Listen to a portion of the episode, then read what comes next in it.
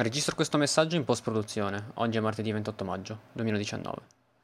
Quella che sentirete è la prima puntata di Un livello per volta, un podcast che per ora posso definire solo un tentativo di podcast.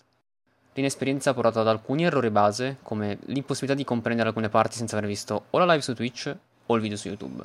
È un errore che mi auguro sarà sempre meno presente in futuro. Buon ascolto e alla prossima. Ma buonasera. Buonasera. Quanta gente in chat. Buonasera, che, che, che, che, che esperienza incredibile. Doddo, posso fare una cosa fuori programma però all'inizio? Ho paura, ma falla pure. Siccome sono un grande egocentrico fondamentalmente, mi sono portato il supporto da casa e ho questo che mi permette di fare gli applausi.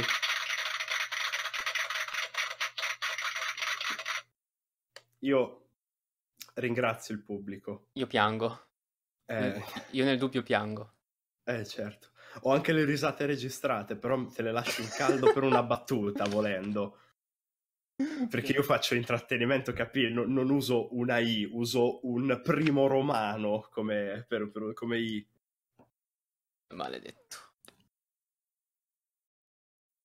Come hai già capito, Tix? Già lo adoro. capito, intrattenimento proprio nella ah. sua forma espressiva. Comunque il, il, da definire qua sotto non è un errore che mi sono dimenticato, è proprio da definire perché se voi se cerchi Doddophonix YouTube non si trova il canale che voglio usare, ma se ne trovo uno che si chiama in un altro modo, che è il mio vecchio canale del 2007. Quindi non, non capisco. Cavolo, 12 anni di canale, cioè Porco cioè... Giuda io mi rendo conto che non è che sto invecchiando perché ho 22 anni, però sto crescendo perché guardo gli account dei social, dei forum e vedo quando l'ho creati. E mi, mi brucia la bile. Doddo. 10 gennaio 2008 per me, forum community. Eh, io 11 novembre 2008. Cazzo. Mamma mia. Il problema è che tu sei molto più giovane di me. Sì, io avevo, die- avevo dieci anni quando ho iniziato a frequentare i forum, capito? Maledetto. E guarda dove sono, ho 22 anni e faccio dirette su Twitch dove parlo di cose. Insieme a me. Ne- neanche nel mio canale, esatto, capito? Non è che mi arriva uno sponsor, no, arrivano a te e io sto qui a fare il ciambellone in mezzo e niente. E tra l'altro, come fa cazzo indicarlo così? Devo indicare tipo lì, ok. E tra l'altro, quel tizio è al mio posto perché io sarei lì di solito. Salve. Mi, mi, ha rubato il posto. Com'è? Buongiorno. Maledetti. Sì, con la webcam specchiata, io, cioè, i miei due lobi del cervello si stanno fottendo tantissimo. Perché purtroppo perché entrambi parte... guarderemo di là. Guarderemo io di guardo là. la chat, però guardando la chat, cioè fondamentalmente io sto guardando dritto negli occhi Doddo e vi, vi cedo il mio profilo migliore. Ehi Paolo, buonasera. Ciao Fopo. È un... un esperimento, diciamo. Il caro Mazzo mi ha proposto, ehi ma io vorrei fare un podcast. Io ho fatto, ehi ma anche io vorrei fare un podcast. che Di cosa parliamo? Niente. Stiamo zitti un'ora. Zitti tutto il tempo. No, in realtà il leitmotiv era videogiochi. E da lì siamo partiti. Poi un, una sera Matsu ha avuto una visione onirica e ha detto ha scritto un paragrafo intero sul, sul cheating e sui cheat e abbiamo detto ok partiamo con questo. Sì è, è un argomento che secondo me può toccare tutti quanti. Di sicuro tocca Copre... a me. Devo fare l'occhiolino alla webcam? Faccio eh faccio. Visione onirica di Fatine e, ehm, sì, è un argomento che tocca a tutti quanti noi, che copre eh, tanti anni della nostra carriera videoludica, ovviamente carriera virgolettato perché non è una carriera la storia del nostro intrattenimento, del, della nostra voglia di divertirci. Guardalo come professionale. per favore. Eh, sto mangiando il gelato comunque, eccola la professionalità dove cade, che io sto presentando tutto quanto serio l'argomento della, gior- della serata e poi mentre, mentre, voi non mi vedete mi giro e faccio così e mangio il gelato alla stracciatella che è molto buono ragazzi veramente. Gelateria Martini Ancona ha il mio numero. Comunque Imo la visione onirica di Mazzo non era di fatine ma era di fatone. Tipo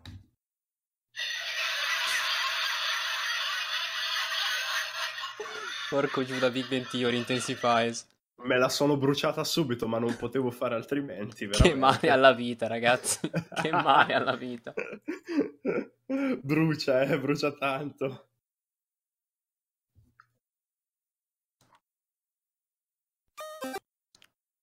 E beh. Ops. Direi che metto un po' di spicy memes in sottofondo, così siamo tutti più contenti. Nel frattempo, vi è piaciuta la sigla? Chi, chissà chi l'ha fatta. Grande mm. mistero, vero? Eh, chi vuoi che l'abbia fatta? Allora, vediamo se è abbastanza alto.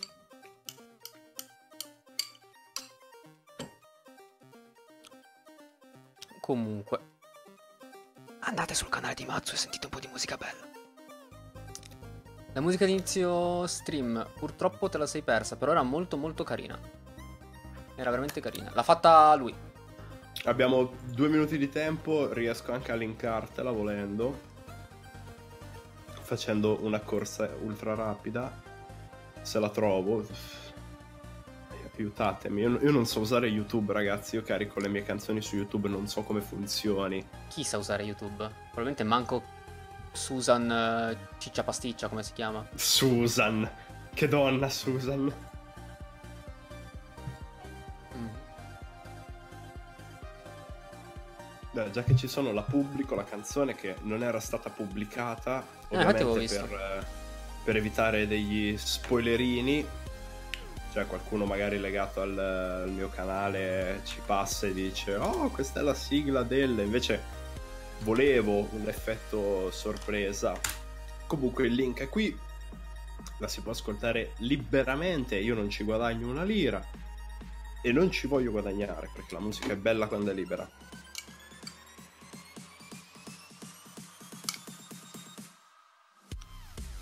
Ok.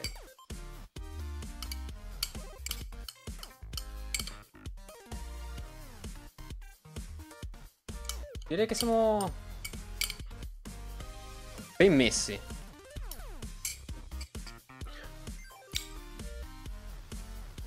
Iscritto ben tolti.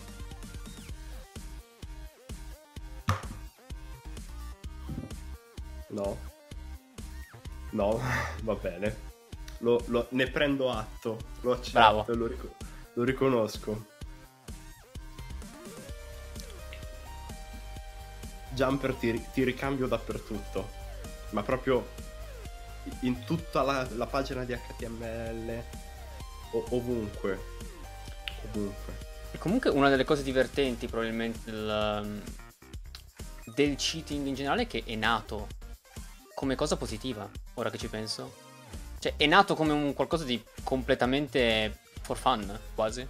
Assolutamente. Il, il cheat, come vedremo poi a seguire, è letteralmente, secondo me, il modo migliore che ha lo sviluppatore di videogiochi di ricordarti che dietro a quel videogioco ci sono delle persone e a differenza di, facciamo un esempio, chi, chi, chi disegna automobili. La passione per la guida di chi disegna automobili potrebbe non essere allo stesso livello di un pilota e viceversa. Mentre io penso che in un mercato come quello videoludico, chi fa i videogiochi e chi li gioca è legato da questa passione che è molto più viscerale perché si riduce, eh, volendone parlare un po' così alla grande, di voglia di divertirsi. E secondo me il cheat assieme all'easter egg è proprio uno dei modi migliori per questa persona per ricordarti che dietro c'è un essere umano per i giochi che ami, soprattutto in giochi più eh, d'autore come la, la, saga di Metal Gear Solid, che è curata fondamentalmente da una persona dal punto di vista della direzione artistica. Ma alla fine presumo che ci saranno delle eccezioni ovviamente, ci saranno degli addetti ai lavori che non, non mettono troppo amore nel prodotto, ci sono dappertutto. Però certo, presumo che un 95% di chi lavora ai videogiochi sia innanzitutto uno a cui piacciono un sacco i videogiochi. La libertà che ti danno, già in generale la programmazione ti dà una libertà incredibile. Vero. Programmare un videogioco poi è una libertà su più piani, su tantissimi livelli.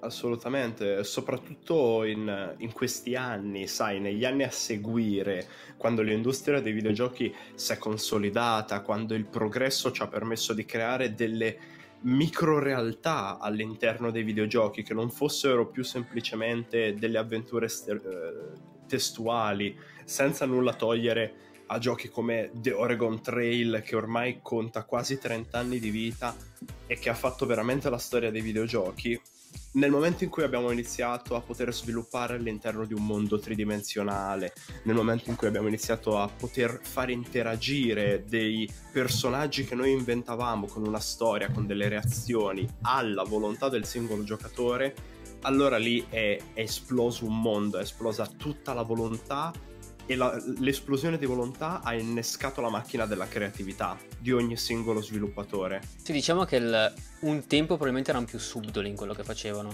Cioè, ci sono, c'è un sacco di storie di persone che hanno messo del, delle asci art eh, o, del, o, delle cose eh, criptate dentro allo mm, spazio che rimaneva nella cassetta del Nintendo 64. Per dic- pensando tra 15 anni lo scopriranno e, e, ci sarà questa cosa. Poi magari dei, c'è il caso di Tetris che un tizio ha fatto un rant della Madonna in una, video, in una cassetta di... Forse per Nintendo 64, se non sbaglio devo ricontrollare, non ne sono sicuro. Mm. Ma... E poi l'hanno scoperto dopo tipo tre mesi che è uscito il gioco. E lui ha detto, ha proprio scritto tipo, lo scoprirete tra vent'anni e io sarò già bla bla bla. E, esatto. Cioè, una volta erano più... Erano più playful con questa cosa, erano un pochino più giocherelloni. Poi già arrivando agli anni 2000 tutto il resto si sono già, si sono già espansi non solo nel, nel, playful ma anche nel cheat veri e propri.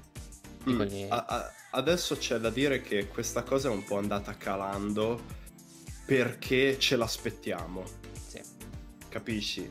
E appena esce un gioco la prima cosa che si fa addirittura prima di giocarlo, di, di goderselo, è andare a dataminare tutto uh-huh. quello che si può scoprire tutte le informazioni disponibili e nei giochi dove non è possibile fare un data mining um, pesante ci sono delle cose che rimangono segrete per interi anni. Io ricordo di aver letto una notizia circa Bloodborne, il gioco di From che conosciamo tutti, che all'epoca del lancio delle tre fecero vedere nel trailer un boss in una cinematic quando uscì il gioco nessuno trovò questo boss e tutti quanti lì ad urlare eh cut content, cut content come sempre perché ormai ci siamo abituati al ricevere de- dei trailer meravigliosi e poi vedere contenuti un pochettino impoveriti orribili ecco. se vogliamo dirla tutta sì, abbiamo anche degli esempi. No, no, Man's Sky si sta riprendendo adesso, Sea of Thieves è un altro titolo. E, ehm, però questo gioco Ovviamente la From non rilasciò mai nessuna informazione. A distanza di, mi sembra, due anni, tre anni dall'uscita di Bloodborne, questo boss venne trovato dentro il gioco come boss nascosto. Cioè, ci sono voluti tre anni. Facciamo, prendiamola alla grande, arrotondiamola per eccesso. Ci sono voluti tre anni per trovare un boss di questo tipo. E secondo me è un è un segno importante del fatto che se avessimo dataminato il gioco ci saremmo imbattuti immediatamente nell'informazione eh, di, della presenza di questo gioco, ma non potendolo fare ci siamo buttati e l'abbiamo dovuto trovare nella vecchia maniera, giocando. Ehi, ciao Luke. Ciao Luke, ciao Luke, buonasera. E, e, a proposito del, del data mining, io mi ricordo che a giugno 2016 e Overwatch uscì a maggio, Overwatch della Blizzard, e io mi ricordo che avevo scaricato un, un archivio RAR pieno di voice line e ne avevo sentite alcune che non, non capivo cosa fossero. erano le voice line che sarebbero arrivate poi a dicembre con l'evento di, di, di Natale, quindi a giugno Esatto. c'erano già le voice line di Natale da Tamainate e c'erano anche delle voice line di Moira, che è uscita l'anno dopo. Sì, è vero. Quindi Stesso discorso per, eh, per quanto riguarda League of Legends. Su League of Legends a ogni patch vengono caricate delle immagini PNG che rappresentano la skin, le prossime skin in uscita, ovviamente strecciate, che poi vengono spalmate attorno al modello 3D. Eh, Spiegata un po' male. Però è comunque accessibile per eh, un utente neanche così estremamente esperto, basta andare a scavare dentro i file ehm, che nei mesi a venire sarebbe potuto uscire quella skin. Che, che poi così è stato, e così certe volte non è stato. Io Sì. ricordo che ci fu un hype incredibile per una skin di Shen che, vabbè, per chi non conosce League of Legends è tipo, non lo so, un ninja un po' sfigato, ragazzi. Doveva uscire sta skin che l'avrebbe fatto diventare tipo eh, Splinter delle tartarughe ninja, che per me è wow quanto è figo. Ecco, quella skin non è mai uscita, raga. Era pronta, non è mai uscita. Non si sa perché, però questi sono i tanti segretini le tante strizzate di occhio che gli sviluppatori ci lasciano. Sì, e visto che ho citato Overwatch, che ha le sue hitbox belle memose su cui hanno memato per anni e anni, uno dei, uno dei cheat più, come si può dire, emblematici, quello del, di rendere le hitbox più facili da colpire ingigantendo i nemici. Che c'è praticamente su qualsiasi gioco, in, in una forma o. C'è persino nei giochi di ritmo, di, di ritmo. in Guitar Hero c'è il- ci sono le... mm, le, le note più grandi, che non sono la stessa cosa, non sono una però è comunque il concetto di prendere un elemento del gioco e renderlo più grande del normale, cioè tipo in qualsiasi cosa. E, e a tal riguardo ho anche un, ehm, ho un bel esempio proprio preciso, mirato a questo argomento, ovvero l'ingigantire dell'hitbox, che ci riporta un, eh, un po' indietro con gli anni. Che magari per chi è più di, di primo pelo, alcuni dei titoli, soprattutto un titolo che andrò a citare, potrebbe non suonare familiare, però eh, GoldenEye GoldenEye è un gioco per Nintendo 64, se non ricordo male, che parla delle avventure di James Bond. È un gioco storico di James Bond, adorato dalla community più nostalgica, dagli speedrunner, eccetera. GoldenEye aveva un cheat al suo interno che permetteva di rendere la testa dei personaggi nemici più grande. Questa modalità, chiamata Big Head Mode, negli anni 90 era un classicissimo. Che io mi domando, cioè, tipo, negli anni 90 gli sviluppatori stavano lì tutti quanti a comunella, 50 gradi nella sala computer perché le ventole sparavano fuori aria da reattore nucleare. E secondo me i fumi dell'aria calda gli hanno detto: Ma sai qual è la roba più divertente che c'è nel mondo digitale? La testa gigante. E in tutti i videogiochi degli anni 90 abbiamo assistito a cheat della testa gigante. Ma non solo in GoldenEye, che tra poco riprenderò, ma anche in eh, GTA o addirittura in eh, Tony Hawk Pro Skater, NBA Jam, giochi di football, di calcio, di basket. Questo cheat è particolare da studiare perché pensate a un cheat della testa gigante applicato a eh, un gioco come NBA Jam. NBA Jam un- era un gioco di basket in 2D, non c'era il 3D come lo intendiamo adesso, quindi era scorrimento. Dunque la presenza di teste giganti non andava minimamente a intaccare il gameplay, non lo influenzava. Era semplicemente una cosa comica, era un tratto simpatico. Mentre per il già citato GoldenEye questo discorso è ben diverso. Perché GoldenEye che si giocava su Nintendo 64, io ragazzi, cioè, vi sfido a mirare con il controller dell'N64 Vero era di una scomodità incredibile.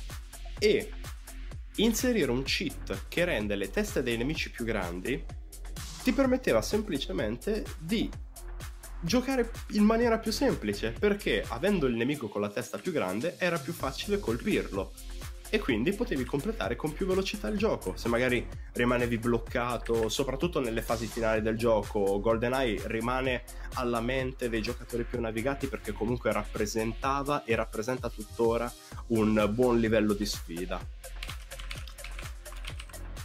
Eh, è vero, è vero, Dem. Il, il, il, controller dell'N64 è un dildo 3 in 1. Non mi ricordo neanche se aveva la vibrazione al suo interno, però quella è una cosa che si aggiunge anche dopo. Volendo. Questo lo saprebbe Yashi. E... Ci, ci puoi mettere del tuo se ti impegni.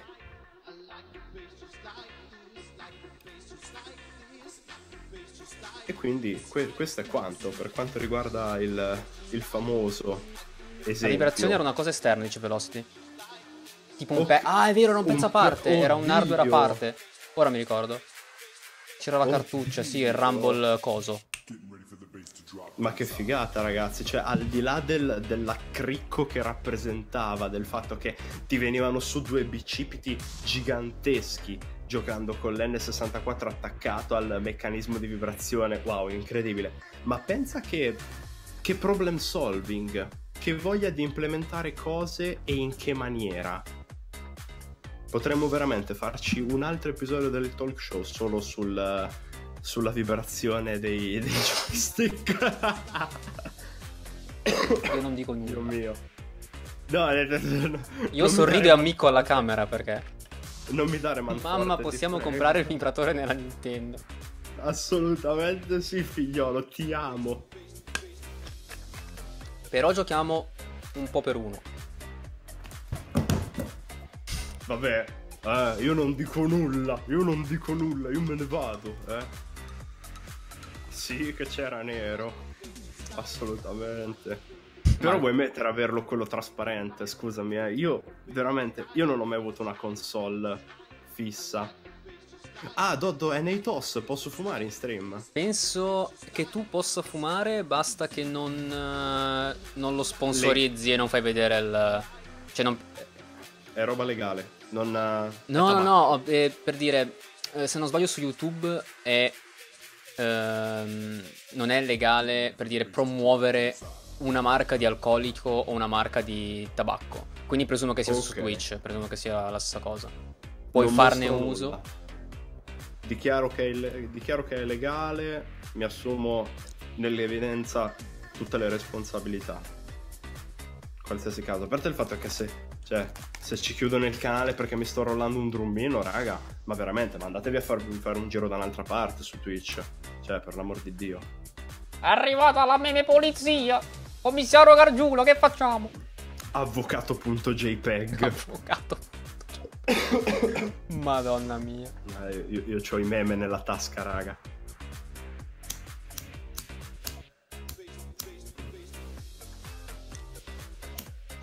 Monca TOS.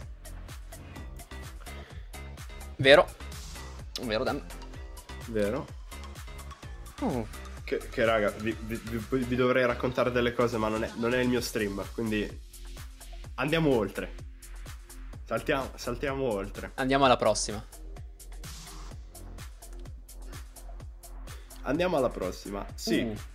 Eh, visto che stiamo parlando di cheat, sì. io prendo la palla al balzo. Vai, vai. No, dimmi pure, Doddo. Dimmi. Che se vogliamo far vedere il. Um, per gentile concessione di Velocity, abbiamo sì. il. il device ah. con cui si Abbiamo il vibro? Yes, il vibro del Nintendo 64. Stu regia ci mandi? Mamma mia, wow. Abbiamo la mano che... di Velocity e il Rumble che Mumble. Ricco. Cioè, ma, ma, ma, noi ragazzi ci siamo lamentati del Wiimote Plus. Ma guarda quella roba. Ma Nintendo so, so 25 anni Nintendo che fa ste cose. Ma anche quando ha fatto Rob, per dire, il robottino del... Cosa mi hai ricordato? È anche un personaggio Cosa di Smash. Ricordato. Emilio il meglio, praticamente. Ma, sì, Emilio, Emilio è meglio, ma uh, in versione Nintendo SNES o NES. No, Nintendo NES, era del NES. Mi sembra SNES. Non vorrei però dire una cazzata, come sempre. Se diciamo cazzate Vai. ci correggerà o la chat o i commenti di YouTube quando sto video sarà su YouTube, quindi siamo a posto. Tanto qualsiasi Sì. cazzata diremmo sarà lì per sempre, quindi Io, io non vedo l'ora di essere blastato da, da gente che arriva Non a caso. blastato, che- fa un po' male. Eh, appunto, appunto. Capito? Io voglio, io voglio, do- io voglio il dottor Dario Bressanini che ci commenta i video e mi dice: Oh, si vede che sei della nuova generazione dei videogamer. Get on my level, scrub. Che bello, Cioè, Bersaglini. Dottore, io ovviamente commento dottore, firmato Mazzu. Ti ho interrotto prima.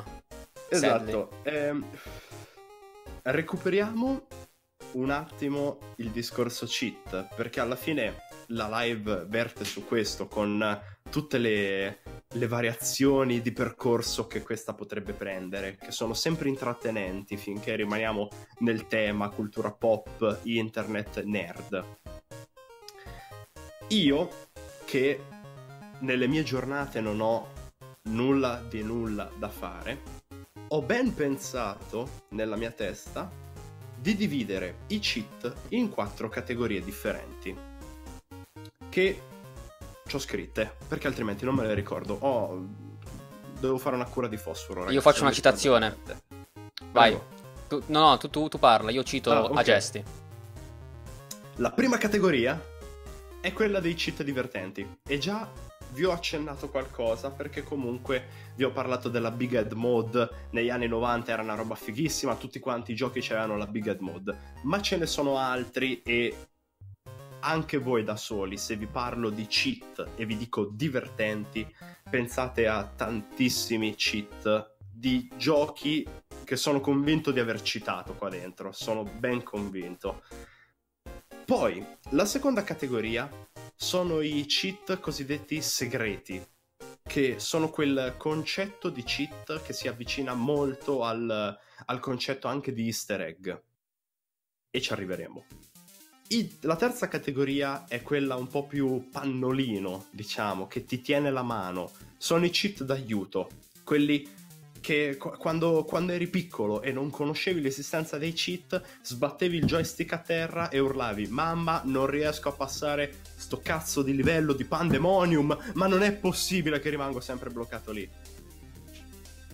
Per niente personale, eh, come, come commento, no, no, assolutamente no, ragazzi. Non è nemmeno mio perché quando ho chiesto a mia madre aiuto mi si è bloccato il gioco sul Game Boy, l'ha preso e l'ha spento. Io ho fatto, ma ho sei anni. Tua madre pioniera dell'assistenza tecnica, hai provato a spegnere e riaccendere. Esatto. Comunque, eh. Pionieristica, oserei dire.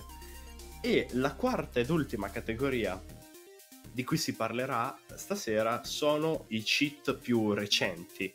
Quelli che poi hanno reso il termine cheat così brutto da sentire online. I cheat che danno un vantaggio ingiusto.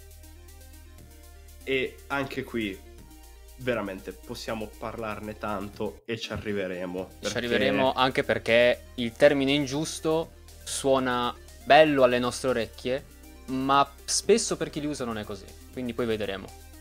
Vedremo, ci arriveremo molto con molto piacere. Adesso, eh, visto che vi ho gettato l'esca prima riguardo ai cheat divertenti alla Big Head Mod, adesso ve ne voglio citare un altro po', convinto per l'appunto di stuzzicare un po' dei vostri nervi più nostalgici. Eh, questi cheat erano letteralmente dei codici, dei codici segreti che attivavano delle funzionalità che il team di sviluppo di quel determinato gioco aveva sviluppato senza poi implementarlo però direttamente all'interno del gioco come una funzionalità qualsiasi che si sblocca magari livellando o proseguendo nella storia. No, una di quelle cose che tu potevi avere subito, che ti cambiava l'esperienza di gioco, te la rendeva personale e divertente e talvolta facilitava. Mm, come la Power Harmony in Fallout 4, subito, che ce l'hai subito e ti rende il gioco molto più divertente. Lasciamo stare. Co- prosegui pure. Tix rido sotto i baffi. Allora, eh, alcuni esempi che vi porto. Voi ve lo ricordate la appena uscito Max Payne? Che figata che fu! Un'immagine. Tutto il, il trailer di lancio e di annuncio di Max Payne erano queste sparatorie in cinematica, uh, tutte quante in slow motion, che poi sono diventate fondamentalmente il punto di forza di Max Payne, il, co- il cosiddetto bullet time. Cioè, ma va bene, divertente, eh, Grand Theft Auto, Saints Row, che entri nelle stanze con le armi giganti sparate, montate, che fai fuori tutti, ma vuoi mettere la soddisfazione di calciare una porta ed entrare in una stanza mentre tutto va al rallentatore? Yes. Ragazzi, il bullet time è diventato un punto di forza della saga di Max Payne che gli donava una, un grado cinematografico incredibile. Ecco, immaginatevi poterlo attivare e averlo costantemente acceso. Tu praticamente potevi giocare a Max Payne con un costante slow motion e e goderti il gioco così, come se fosse un'enorme scena di irruzione dell'FBI in un qualche film. Madonna Oppure per, per, chi l'ha visto, la scena della cattedrale di Cowboy Bebop. Cioè, ragazzi. Uh, citazioni della Madonna. Citazioni importanti. Chi non ha visto Cowboy Bebop, ragazzi, recuperatevelo immediatamente perché finiscitelo, Doddo, perché è di un'importanza quella serie, secondo me, che pure lì sono un chiacchierone, potrei parlarne veramente tanto dell'impatto che ha avuto Cowboy Bebop nell'animazione orientale. Ma non siamo Weibo, quindi parliamo di cheat. Esatto, non siamo Weibo. Oggi non mettiamo Oggi non siamo Weibo. Oggi non mettiamo la maglietta con il logo di Attack on Titan come se andassimo a Lucca Comics. Oggi mettiamo la maglietta con sopra tipo il teschio di Killzone, capito? Perché oh, nice. quel gamer edgy legato alla generazione vecchia che non l'ha giocato tutti. Ecco, facciamo, ce la giochiamo così oggi. Quindi un esempio è il bullet time infinito di Max Payne. Il secondo esempio che vi porto è la debug mod di Sonic 2. E, tra l'altro presente in altri giochi Sonic. Però quella di Sonic 2 è stata, se non ricordo male, la prima. Praticamente, attivando la debug mod di Sonic 2, tu potevi spawnare ogni singolo eh, oggetto, chiamiamolo oggetto, presente all'interno del level design medio di Sonic, quindi il checkpoint, l'anello, lo scivolo, la turbina, eccetera, e posizionarlo dove volevi.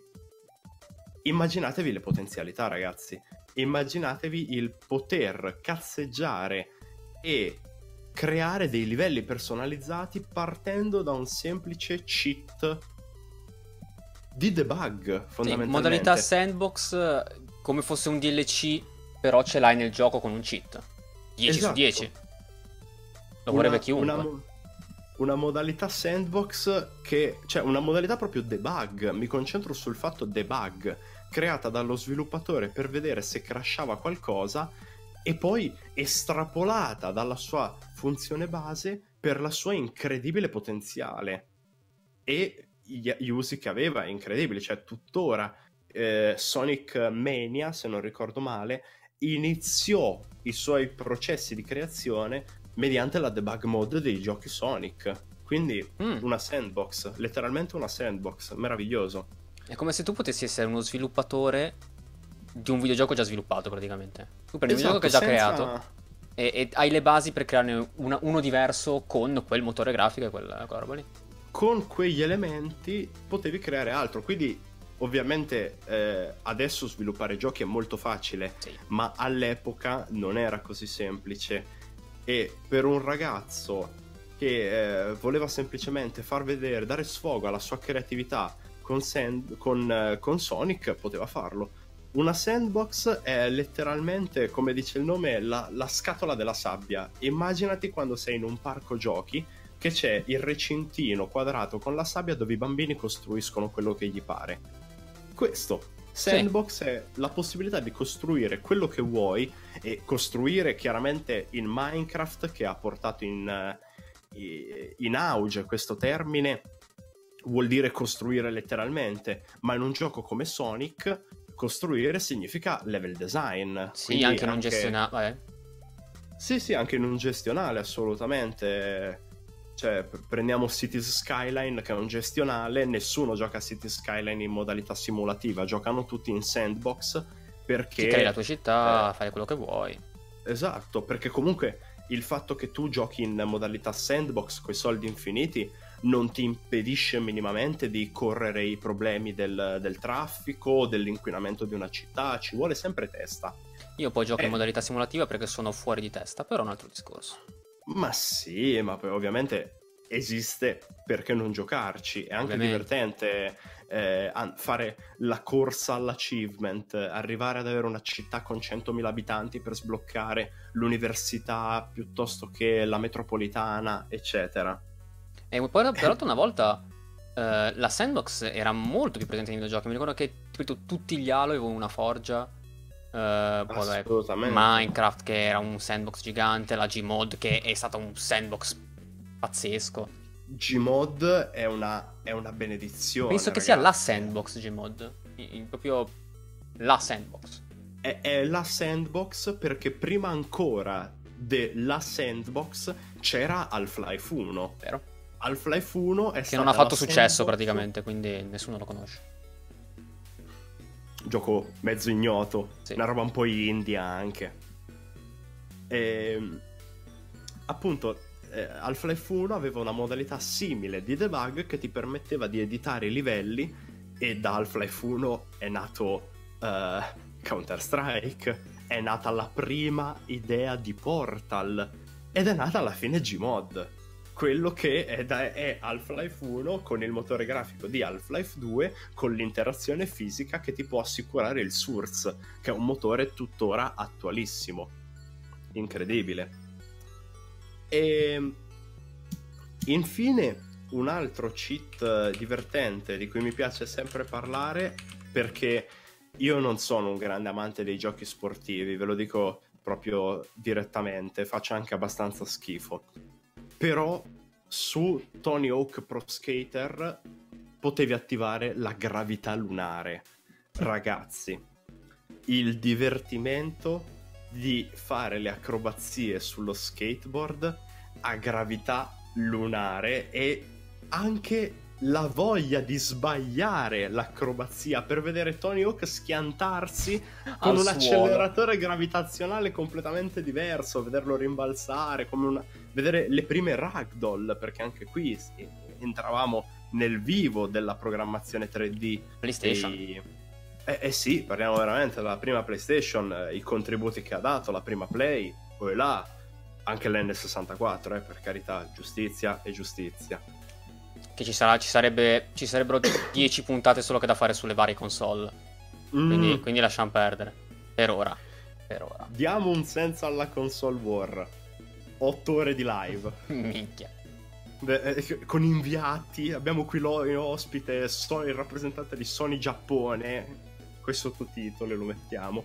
Sì, diciamo che il, e... il concetto di trovare il data mining in questo senso aiuta molto a, a, trovare funzionalità non implementate che puoi attivare in alcuni modi. Per dire, molto spesso un cheat non è altro che qualcosa nel codice che non viene mai, a cui non viene mai fatto un, un cenno nel, nel, gioco, quindi non ci si può arrivare.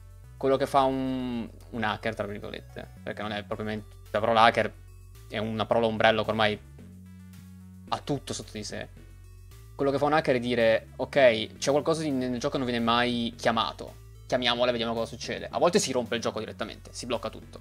A volte scopri sì. questi, questi, cheat segreti che dici, ah aspetta, ma quindi Co- ci posso fare qualcosa.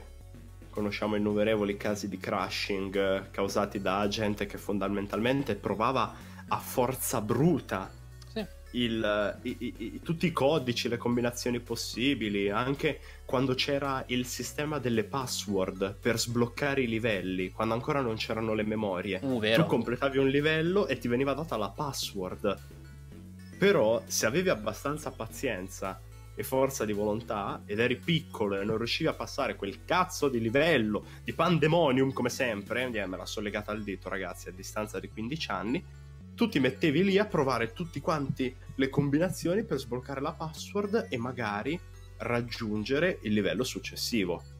Un sogno. Invece chi produceva cheat attaccava il tutto a un bel PC, a un, se- a un seriale, a, una, a, un cavo seriale e faceva provare tutte le possibili combinazioni a un, a un suo programmino e poi vendeva il Game Genie, il Game Shark eh, e, e potevi fare quel cazzo che volevi.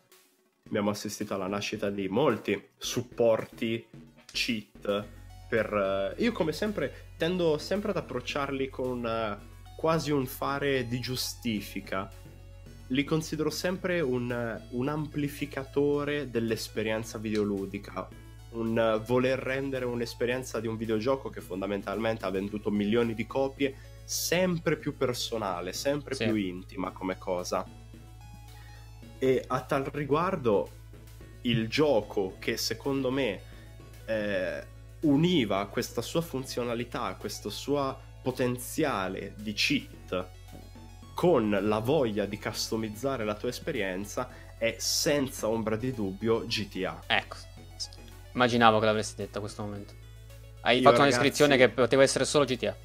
Pu- può essere solo GTA, parliamone quanto volete, può non essere il vostro gioco preferito e lo capisco, ma GTA è sicuramente una delle, delle esperienze più eh, intime, l'ho ripetuto per Tix che a quanto pare gli piace, più intime e più personali. Ovviamente ho messo GTA Sant'Andreas perché è quello più descrittivo, sì, diciamo.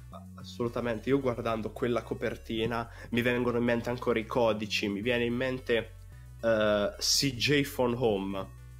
Si, che se qualcuno se lo ricorda era quel cheat che ti permetteva di fare dei salti pazzeschi con la bicicletta per salire sulla cima dei palazzi, fondamentalmente a quello serviva, e per fare le acrobazie.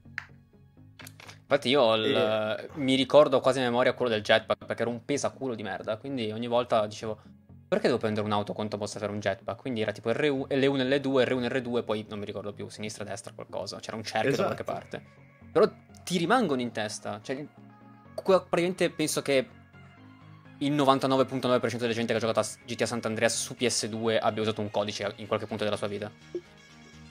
È vero, assolutamente. I cheat di San Andreas sono qualcosa di bello e la cosa più stupefacente è che sono tanti. Madonna. Sono tantissimi. Al di là del semplice spona questa macchina o spona questo tipo di equipaggiamento, c'erano cheat che ti cambiavano completamente il playstyle, dal più stupido, eh, tutte le donne che ti seguono, a eh, CJ ciccione, CJ senza testa, eh, il jetpack c'erano tantissimi cheat che personalizzavano la tua esperienza e io mi ricordo che ogni singolo amico che avevo e che giocava a San Andreas aveva la sua eh, lista di cheat preferiti che magari non era la stessa che avevo Vero. io. Io me li stampavo e, e, nelle medie tipo c'era chi se li scambiavi dicendo perché era qualcuno, qualcosa a cui giocavano chiunque, era assurdo. Esatto tutti quanti lo avevano. Poi, eh, vedi, appunto, eh, Tix ha citato il cheat per far volare le auto. Far volare le auto su GTA era una grandissima figata, ma io, per esempio, che sono sempre stato affascinato dagli aerei, e invece di utilizzare il cheat che spawnava le automobili, utilizzavo il cheat per spawnarmi il jet. Perché? Perché guidare un, jet, un jet mi affascinava molto di più di guidare un'automobile volante e però nulla toglie e sono convinto che l'avete fatto tutti quanti spawnare il carro armato uh-huh. e utilizzare il cheat per volare e poi rivolgere il cannone del carro armato dietro di sé per utilizzarlo come boost della velocità l'abbiamo fatto tutti chiunque ha utilizzato quel cheat e quello è uno sfoggio di creatività ma proprio nella sua forma più pura. La creatività di uh, uh, spawnarsi il carro armato, poi entrarci dentro, attivare il cheat delle autovolanti, mettere il cannone all'indietro, sparare, decollare. Cioè, ci vuole creatività, ci vuole ingegno e penso che un ragazzino, un bambino sia molto più propenso a fare questo tipo di ragionamento, sì. queste somme. Ma poi c'erano anche cheat più, più stupidi in un certo senso, come quello dei cazzotti esplosivi. Cioè, tu andavi addosso a uno, gli tiravi un cazzotto, scoppiava tutto, scoppiavi tu e scoppiava lui. Cioè, appena attivato quel cheat, tu il primo pugno che tiravi dovevi ricaricare il salvataggio. Quindi non era un cheat effettivamente utile, ma che figata era tirare i cazzotti alle robe per farle esplodere. Mi ricorda Ragazzi, Filippo Cazzotti. Filippo Vedi- vedi Cazzotti. Velocity? Vedi? Mamma mia, I'm so proud of this community, ragazzi. Poi io, io, io- io sono uno time. che si anima, sono uno che si anima in questi discorsi. Mi vedete che adesso sto fresco, però fra poco inizierò a sudare. E, e non è nostalgia che piango. Il sudore Usare che il vola. cheat delle auto per buttarsi e salire sugli aerei, ma assolutamente. Ma io mi ricordo che su, su Vice City potevi spawnare un mezzo particolarmente grande, tipo dico uno scuolabus, ma non me lo ricordo, e poi dovevi andare contro a- all'aereo che stava partendo e se ci salivi al volo, questo aereo faceva il giro della mappa di GTA Vice City e capito, era una cosa incredibile, era una cosa che tu scoprivi e dicevi wow, incredibile. Che cosa figa. E però va bene, abbiamo parlato di questa tipologia di cheat. Tu vuoi aggiungere qualcosa, Doddo? Non penso ci sia qualcosa da aggiungere. Cioè, pu- Purtroppo sono due le, le cose. Dovremmo aggiungere così tante cose sui vari GTA che ci, ci- praticamente ci fai un. ci faremo un'ora intera. Però il succo è questo, sostanzialmente. Il succo è. È stato il gioco in, più- in cui ci sono stati più. È, sta- è div- è strano da dire perché non è che ci sono stati più cheat di altri giochi o altro, ma a mio parere, e forse sarà anche il fatto che io ho avuto un- i- i- quei 13-14 anni in quegli anni, 12 forse anche prima di, di 14 anni, cioè quando c'è un gioco che non è più su una piattaforma limitata tra virgolette come può essere una PlayStation 1 o un Nintendo 64, ma è sulla PlayStation 2, è appena uscita, c'è tutta questa emozione perché oh mio dio ci sono molti poligoni, i suoni sono molto più, più realistici perché non c'era più il MIDI ma c'era i suoni registrati.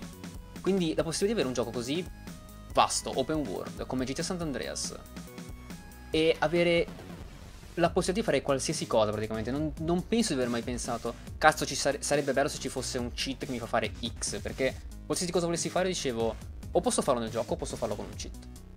Cioè, è, Assolutamente. è una delle cose più Quella complete, senza- a mio parere. Quel sentimento di avere il mondo ai tuoi piedi, che è un mondo ancora, ancora piccolo, perché comunque le memorie avevano i loro limiti, i, i- i dischi viaggiavano su CD ancora. Ed era PS2 e DVD, 4 giga e contenuto. 7. Quindi in 4 giga e 7 ragazzi, cioè, ma io neanche la, la- la mia cartella della matematica, capisci? E quindi secondo me il- questa- questo potenziale rinchiuso in un mondo tutto sommato piccolo che all'epoca San Andreas ci sembrava enorme, ma se lo vai a rivedere adesso non è così grande, era veramente sbalorditivo e faceva bene perché non ti rendeva il, il classico angry video game nerd per citare uno youtuber storico che si Mi sembra che sia morto perché- però, poverino.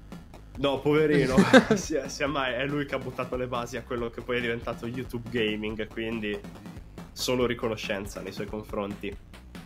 Però avere tutte queste potenzialità a portata di mano e in questo tipo di mondo eh, poteva solo che renderti felice. Non provavi frustrazione eh, giocando a San Andreas perché rimanevi bloccato su una missione. Chi se ne frega? Cheat, mi spawno la minigun, faccio l'inferno a Los Santos. E non c'era ancora tutta questa. Non c'era ancora tutta questa cultura del oh mio dio, usi cheat per, fatti- per facilitare i giochi. Oppure giochi in facile. Ma ah, non sei capa- non sei un vero gamer come me. Non Chi sei. se ne frega? Chi cazzo se ne frega? Vogliamo divertirci, non vogliamo farci le seghe sui videogiochi. Esatto. Vogliamo farci le seghe, punto, e poi giocare ai videogiochi. Entrambi sì, ci può stare, però non è il fine ultimo. E questo è il discorso. E, e soprattutto ho scelto di citare San Andreas, ma i GTA in generale, perché è saltato fuori più volte anche durante il discorso. Noi parliamo di cheat divertenti che personalizzano l'esperienza, ma che all'occorrenza ce li rendono anche più semplici i giochi. Come ci dice Dem, gioco a facile proprio per farmi le seghe mentre gioco. Che è... Esatto, poi capirai su San Andreas, raga, potevi avere la fidanzata. Ehi, che ve lo ricordate? Andare a prendere i mazzi di fiori per, per andare all'appuntamento. Dopo la terza missione mi Raga. rompevo i coglioni. Eh sì, però il fine ultimo sapevi qual era, quindi ti ci, ti ci impegnavi, sai. Qual era? Aiutate. Eh, ficcare, Capisco. aiuto. Mi ha detto di no anche là. Povero Jumper. Vabbè, eh, rip. Ecco, per esempio, se, se mi dici scegli un cheat da avere nella vita vera, io scelgo il cheat di San Andreas che tutte le donne iniziano a seguirti. Que- quello per me è, è il cheat che proprio voglio nella vita vera. Lo No, ma sarebbe faccio- sarebbe scomodissimo, ti immagini? Non sfociamo nel sessismo, eh. Occhio. No, ma sarebbe... Pensa che tu vuoi andare dentro il bagno degli uomini. Cioè... Vabbè, disattivi il cheat, scusa, vecchio. ok, ha senso. Eh, Ha sempre un modo per fregarmi. fatti è logica. Ma sì, ma ci sono le mod di San Andreas per i nudi, ma c'è tuttora una comunità di modder e ci arriveremo. Ho toccato anche questi argomenti, Dem, non ti devi preoccupare. I got you. A noi piace toccare. Un sacco. Poi guarda, guarda che manone che ho, guarda quanto tocco. Ehm, Però stiamo parlando di eh, cheat che semplificano l'esperienza di gioco.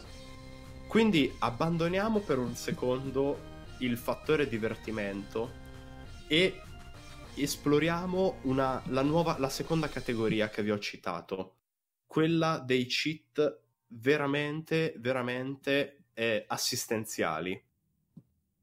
E qui andiamo veramente, tocchiamo dei punti storici. Uno lo vediamo, lo, lo vedete già nella, nella live, è Aladdin. Aladdin, che è un gioco anche lui famoso per essere abbastanza difficile, Porco Giuda. eh, parecchio, aveva al suo interno un, un cheat che ti permetteva di passare al livello successivo. Skippavi il livello dove ti trovavi e andavi a quello dopo. Utile, molto assistenziale, però assistenziale con un, da usare con un senno, perché io volendo posso inserire la cartuccia di Aladdin, battere quattro volte il cheat e finire il gioco. Dov'è il divertimento? Non c'è il divertimento. Il cheat diventa assistenziale e si inserisce nella mente del giocatore nel momento in cui inizi a morire qualche volta. Sai, prima ci devi sbattere la faccia prima di cheatare e passare al livello dopo. Sì, ti incastri, E- ti incastri, muori sempre allo stesso punto, a un certo punto fai... Vabbè, Esatto. facciamo che una manina io la prendo. La consideri come una... quasi un... Un una relief. consolazione. La tua consolazione, Mhm. il fatto che mi ci sono impegnato tanto, non ce l'ho fatta, ma a me questo gioco piace, voglio vedere come va avanti. E allora uso il cheat e lo schippo. Sì, diciamo che nella prima... altrimenti... A mio parere, in questo discorso in generale, non solo di Aladdin ma in generale, per me ci può stare che la prima run, se vuoi vedere com'è un videogioco, fai finché riesci, vai avanti, poi se c'è un punto che proprio non riesci a proseguire, lo skippi se puoi, finisci il gioco, ovviamente non è che skippi tutto quanto, come hai detto tu, non è che prendi, ini- cominci il gioco e skip, skip, skip. Skippi proprio quando non riesci e poi una volta che hai finito fai bene. Ora, se voglio proprio avere un'esperienza del tipo mi sono impegnato, arrivo fino in fondo, io prendo, ricomincio da capo e, e mi ci sbatto la testa finché non, non vado avanti. Se no, posso anche dire, beh, l'ho finito, a me piace, bella esperienza, lo metto da parte e gioco qualcos'altro. Cioè, è sono- sono. Sono due, scelte, sono scelte diverse, non c'è un- una minor legittimità nel fare uno o l'altro. Ciao Franzo, grazie Ehi. mille per i complimenti. Anche tu sei bello, anche se non ti vedo, lo do per scontato. È un, un assioma. Ho detto giusto, do un assioma? Si può Yes. dire? Si può ok, dire. fantastico. E il secondo cheat di cui invece voglio parlare, che è assistenziale, io penso che non abbia neanche bisogno di presentazioni. Mi basta dirlo e so benissimo che qualcuno in chat lo azzeccherà. È su, su, giù, giù, sinistra, destra, sinistra, destra, B, A, start. Io questo cheat veramente... Maledetto Porca-. Maledetto. Maledetto. Maledetto. Hai creato una civil war in questo momento. ecco, Jeff Kaplan Code. Jeff Kaplan Code, va bene ragazzi. Facciamo informazione onesta, per chi non lo conoscesse spero veramente nessuno, però nel dubbio è il Konami Code. Si E tratta se non si lo tratta- sapete, il primo gioco in cui è stato usato è questo. Gradius per Nintendo Entertainment System. Ah, Il- poi alla fine l'hai, Yes. hai trovato che era Gradius. Era praticamente un, un Space Invaders in orizzontale. Circa. Che tra l'altro io, io ce l'ho, Dell'86. ce l'ho, è veramente figo. Oh, nice. Eh sì sì sì. Che poi capirai, me lo sai che dove ci stanno eh, bullet hell, navicelle spaziali, mecha, Undertale volo. Fag. Volo. No, non ho mai giocato a Undertale. Maledetto. Mi hai fregato anche scusa a stavolta. tutta- chiedo scusa a tutta la community in anticipo. Sono un enorme amante delle soundtrack di Toby Fox, ma non ho mai giocato ad, ad, a- ad Undertale. Pensavamo che noi fosse contra, ma so- ho detto controllo prima di fare una stronzata. Co- E- Controllo. Maledizione! Voglio piangere. Dicevamo. E, e invece ho scoperto che prima volta 86 su Gradius. E tra l'altro quello che ho notato su Wikipedia, che come, come fa chiunque quando non sa cosa... Non sa una cosa, deve andare a controllare. E ho visto che una delle curiosità è che nella banca del Canada, nel website della banca del Canada, tu puoi fare il Konami Code e il sito comincia a droppare delle banconote da 10 dollari commemorative e a suonare l'inno nazionale. E io ho fatto, ah, Fantastico. bene, andiamo avanti. Veramente fantastico. E, e questo è un punto, secondo me, molto importante, che per qualcuno è semplicemente un trivia, ma invece io lo considero una cosa veramente importante, il fatto che il Konami Code tuttora sia utilizzato come easter egg in alcuni siti internet. Su sul sito inglese di Wired funzionava il Konami Code, adesso non lo so se funziona ancora, però qualche anno fa, perché queste sono conoscenze che ho da un po' di tempo ormai, eh, ovviamente non è che mi sono svegliato settimana scorsa che volevamo fare il talk show e sono diventato un po' sfigattaccio a cercare queste informazioni, sono cose accumulate, come per me anche Dodd ovviamente. Yes. E il Konami Code è utilizzabile sul sito di Vogue, Vogue che è un sito di moda, quindi il pubblico, eh, senza fare discriminazioni di alcuna natura, ma il tipo di pubblico a cui è rivolto Vogue è sicuramente un pubblico diverso rispetto al gamer che gioca Yes. sudato in tuta dentro la sua cameretta. Cosa stai insinuando? Assolutamente niente, non mi lavo da due settimane, ciao. Ehm, su Vogue, che comunque è un sito che vuole mantenere la sua, eh, la sua identità di moda, fashion, stile, se tu facevi il Konami Code, alla pagina, cioè al piede della pagina web, compariva un dinosauro. Cioè, che cosa c'entra un dinosauro inserito in- nel sito di Vogue? È Konami Code. Come è puoi dire una cosa simile? pop. Ecco, esatto. I, moda. E il Konami Code è veramente l- la cosa che ha dato più impatto assolutamente eh, a livello della cultura popolare per quanto riguarda il cheating ed è anche secondo me quel codice che ha un po' sdoganato il concetto negativo di uh stai cheatando Sì. perché quando si diffondeva il Konami Code, assieme ad esso si diffondeva anche la voce che chi aveva sviluppato il Konami Code, come è nato il Konami Code? Niente di più facile. Uno sviluppatore aveva difficoltà a finire il suo gioco e ha creato un codice per aiutarsi. Ma è quello che farebbe ognuno di noi se creasse un gioco che vuole assicurare un grado di sfida, ma lui stesso come gamer non è capace a stargli dietro. Sì, infatti Lui ha creato... c'è la, eh, la- la cultura... scusami, vai. no, figurati, ho interrotto io quasi. C'è la cultura un pochino generica che il- gli sviluppatori sono queste persone fortissime nei videogiochi che quando lo fanno sono anche capaci di... E ce ne sono dei casi, io giocavo da 3 sulla, sull'Xbox 360 e c'erano i developer, quelli della Bungie, che erano a dei livelli altissimi in, in ranked e si mettevano in squadra e giocavano ogni tanto e ogni tanto qualcuno li trovava e ci giocava contro. Era una cosa fighissima perché tu li vedevi, avevano dei tag particolari nel, nel vicino al nome, delle armature particolari e quindi erano persone forti. Però non è sempre detto che siano così. Cioè, magari ci può essere uno sviluppatore che sviluppa un gioco ma non è capace di giocarci. E ok, magari il, um, effettivamente se è capace di giocarci eh, lo sviluppa anche meglio. Quello è innegabile. Però c'è uno spettro di essere capaci e non capaci. Magari vuoi fare un gioco che deve avere una certa difficoltà a cui tu non arrivi, però sai che c'è qualcuno che ci arriva. Quindi non- cosa fai? Gli precludi il divertimento a quella persona solo perché tu non puoi arrivarci. Fai Assolutamente un, no. un- un pezzo più difficile per lui e per te fai il resto. Fai l'assistenza, Sì. che appunto, ripetiamo, è un'assistenza sempre segreta, strisciante. Non è che tu negli arcade mettevi dentro la monetina e appena partiva Contra, che Contra è eh, proprio a livello culturale uno dei giochi più difficili presenti. Cioè, io, ragazzi, sono 22 anni che gioco a Contra, non l'ho mai finito, non ce la faccio. Aiutatemi. Le speedrun di. Contra poi sono una cosa assurda.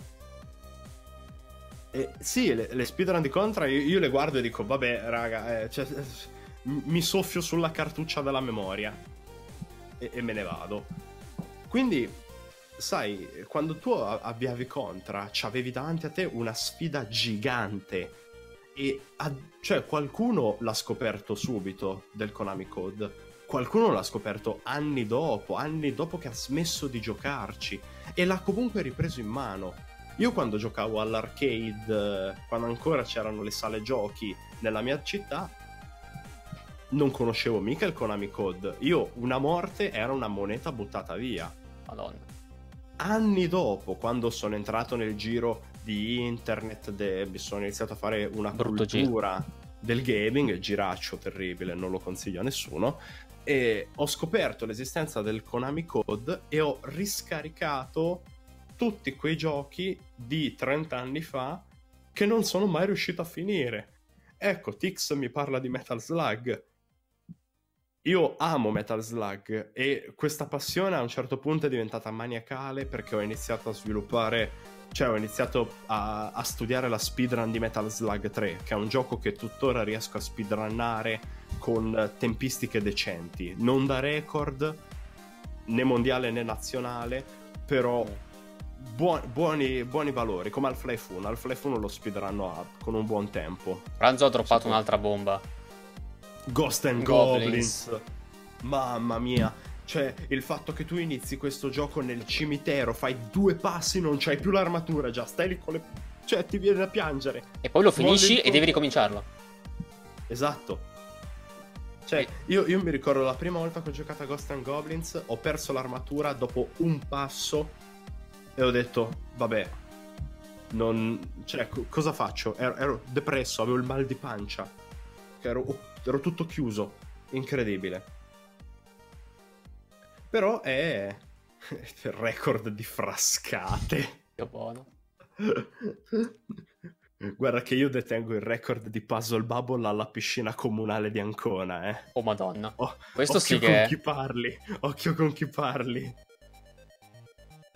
Comunque, parlavamo di cheat d'aiuto. Scusate. E io ho una cosa che ho ritrovato. E ora ve la, vi la faccio vedere. Che è questa. Luce. Brava. Questo è uno spaccacodici. Che vuol dire? Che cosa vuol dire? Sostanzialmente, avete presente i cheating devices? Il, l'action replay, il Game Shark, il Code Breaker, quelle cose lì. Tipo, adesso vi faccio vedere il, il Game Shark, che è eh, sostanzialmente questo. Prendo l'immagine. Eccolo qua, questo è Game Shark. È quello con cui si mettevano i codici su, sul Game Boy. Questi sono i cheating devices.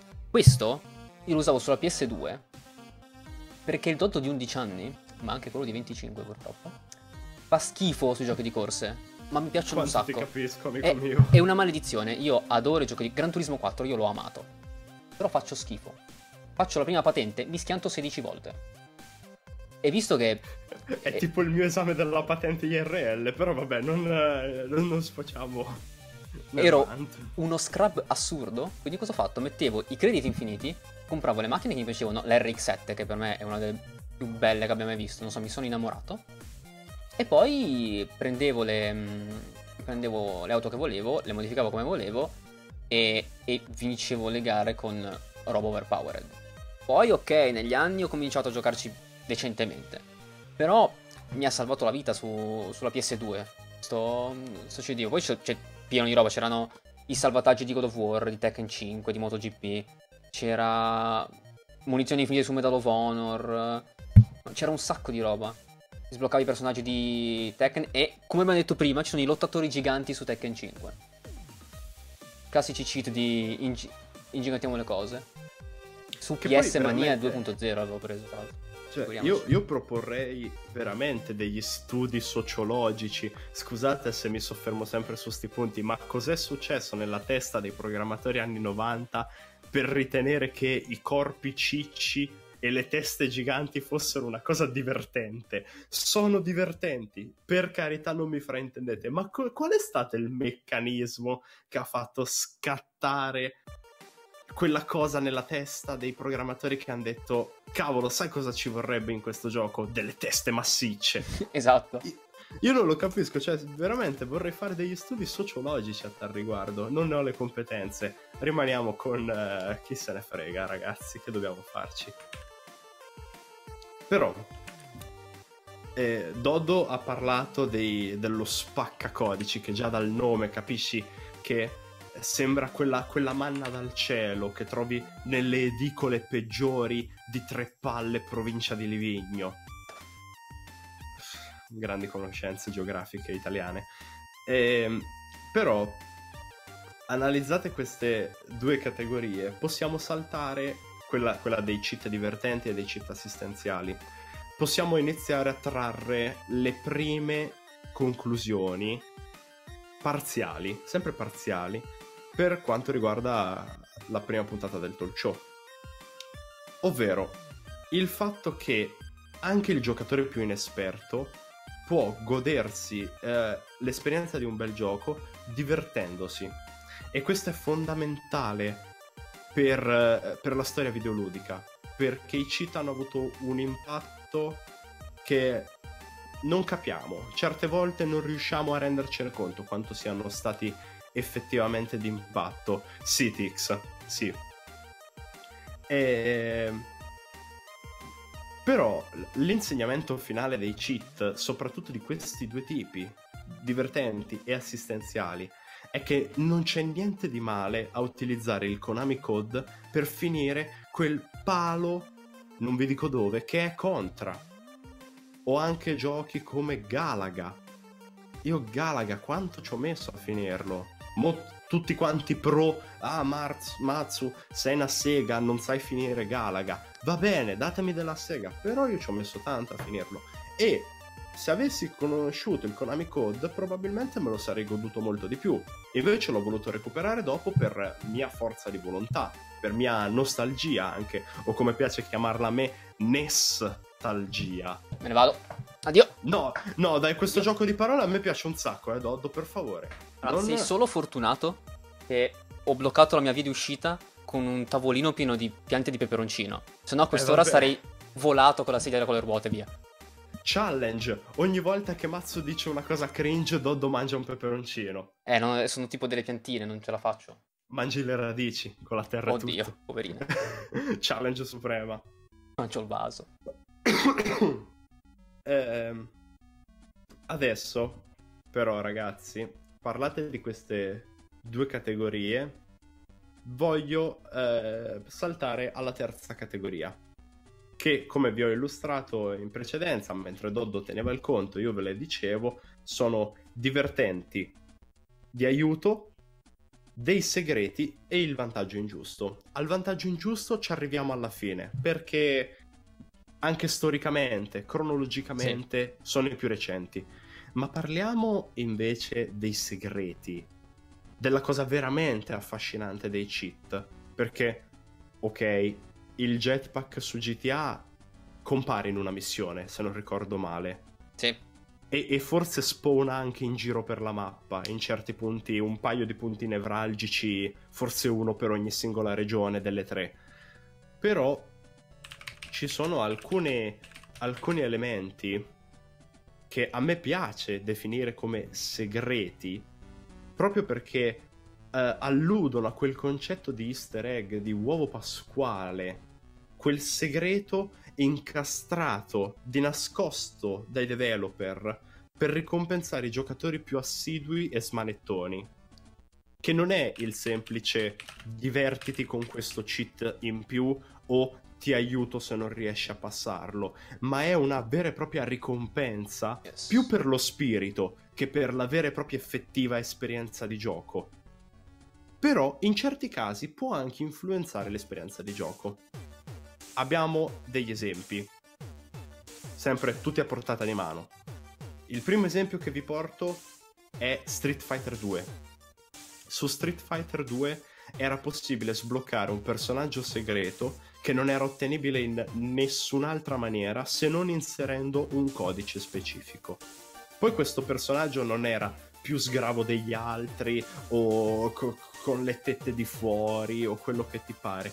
Era un personaggio segreto e bastava sì. quello per far sì che mantenesse il fascino della ricompensa. Quella ricompensa che non tutti hanno e che ti fa sentire un pochettino eletto soprattutto nutre un pochettino il tuo ego di giocatore. Poi non è che dici ah mi specializzo in questo personaggio, però stimolava...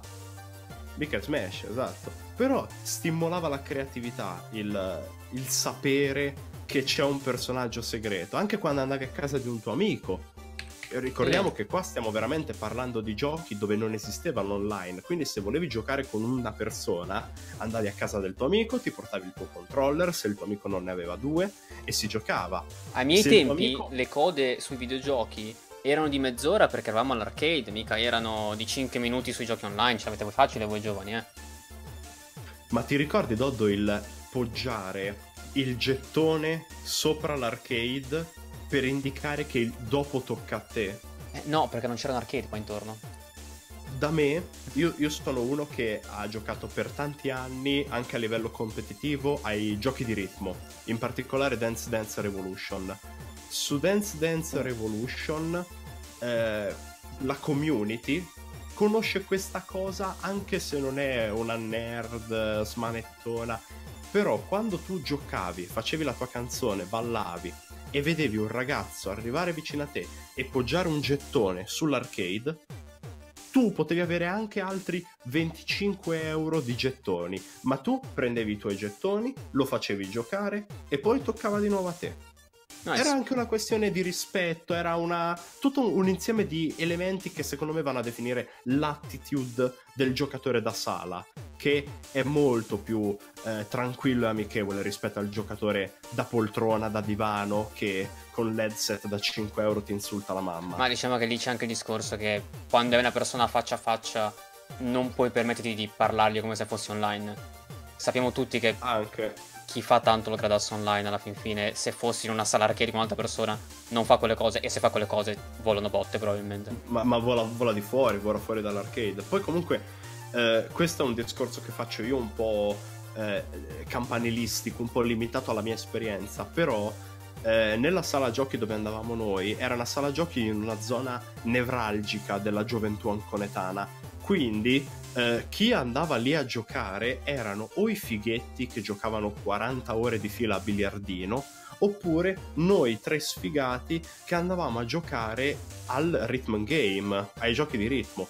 Quindi c'era anche questa situazione di amicizia, di farsi gruppo per dire dai, sudiamo in compagnia. Tocchiamoci a vicenda, giocava, sì. Ci si giocava d'estate, all'aperto era questa cosa, uno dei ricordi più belli che ho è il sudare con gente che non conosco davanti a delle canzoni giapponesi perché ci divertiva, perché ci faceva stare bene in gruppo, ragazzi. Che nostalgia. Puzzle Bubble è un altro Incredibile. pezzo di storia anche lui. Eh sì. Eh, vabbè, damn, dai. Hai ragione anche tu. Te l'ho servita bene. Bene, Doddo, passiamo al cheat successivo. Uh, sì. Questo, questo è bello. E aspetto che Doddo vi faccia vedere l'immagine per parlarne. Il Eh. logo... Sì? Ok, ce l'ho fatta. il il logo che vedete è quello di Mortal Kombat e lo conosciamo tutti, anche chi non ci ha mai giocato conosce il logo di Mortal Kombat. Insieme forse alla canzone, il tema Gladiator, Gla- Gladiator è molto bello. E uno dei primi cheat segreti di Mortal Kombat era la possibilità di attivare gli spargimenti di sangue. Ora, immaginatevi voi giovani ragazzi che vi approcciate ai picchiaduro la soddisfazione di scoprire che in questo picchiaduro attivando un particolare cheat volavano schizzi di sangue sullo schermo i pavimenti si sporcavano di sangue per un ragazzino al di là delle implicazioni di violenza che potrebbe suscitare tutto questo discorso E di tutti i discorsi che sono stati fatti negli anni su videogiochi violenti che deviano le- la gioventù. Assolutamente, non siamo qui per toccare questi argomenti anche stupidi, secondo me. Per, Per un altro. ragazzino, siamo qui per toccare gli animi degli ascoltatori. Sempre così banale. Eh vabbè, Doddo, hai scelto te e a me come partner, eh? mi dispiace, vado via, prossima volta la fai con Jumper. Deraglierebbe al primo, al primo minuto, probabilmente. Mamma mia, bannati in 0-2. Speedrun world record di ban. E, però i- immaginatevi la- il, il fascino e la soddisfazione. Poi tutti questi discorsi sono anche molto personali per me. Ma immaginatevi la soddisfazione di attivare il cheat degli spargimenti di sangue non appena i vostri genitori vanno a dormire e voi gli promettete che questa è l'ultima partita. Loro vi lasciano un attimo nella stanza da solo. Poi queste sono console vecchie, quindi si attaccavano alla TV, non ci giocavi dal comodo di camera tua, ci giocavi in salone quando i tuoi non guardavano la televisione. Sì, ora abbiamo il Quindi- monitor dietro alla porta che se qualcuno apre non si vede. Esatto, adesso abbiamo tutti il comfort.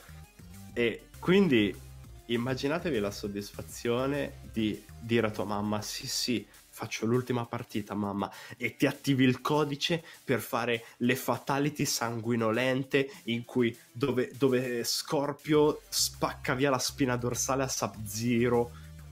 Un'esperienza incredibile, perché ovviamente anche qui discorso un pochettino banalotto e moralista, però a quanto pare un gioco dove ci si mena va bene, ma la prima goccia di sangue non va più bene. Infatti. Vabbè, al di là di questo, In, E- eh, in Germania a certi anni bannavano tutto il sangue di tutti i videogiochi, davano colori strani. Quindi figuriamoci. Ricord- ricordo che in Germania, come in altri paesi, la missione Niente russo di Modern Warfare 2 non è giocabile, è tagliata fuori dal gioco, non è in memoria nel gioco. Ci sono versioni distribuite di Modern Warfare 2 per i mercati ehm, tedeschi, russi e non ricordo bene quali altri, dove questa missione non è proprio pe- presente. Perché è cut content, perché, vabbè, questioni legislative, non stiamo qui a vociferare a tal riguardo. Passiamo all'ultimo cheat dei segreti. In realtà non è proprio l'ultimo, perché dopo ho una perla che è, è già conosciuta, perché ha fatto talmente tanto scalpore che è già conosciuta.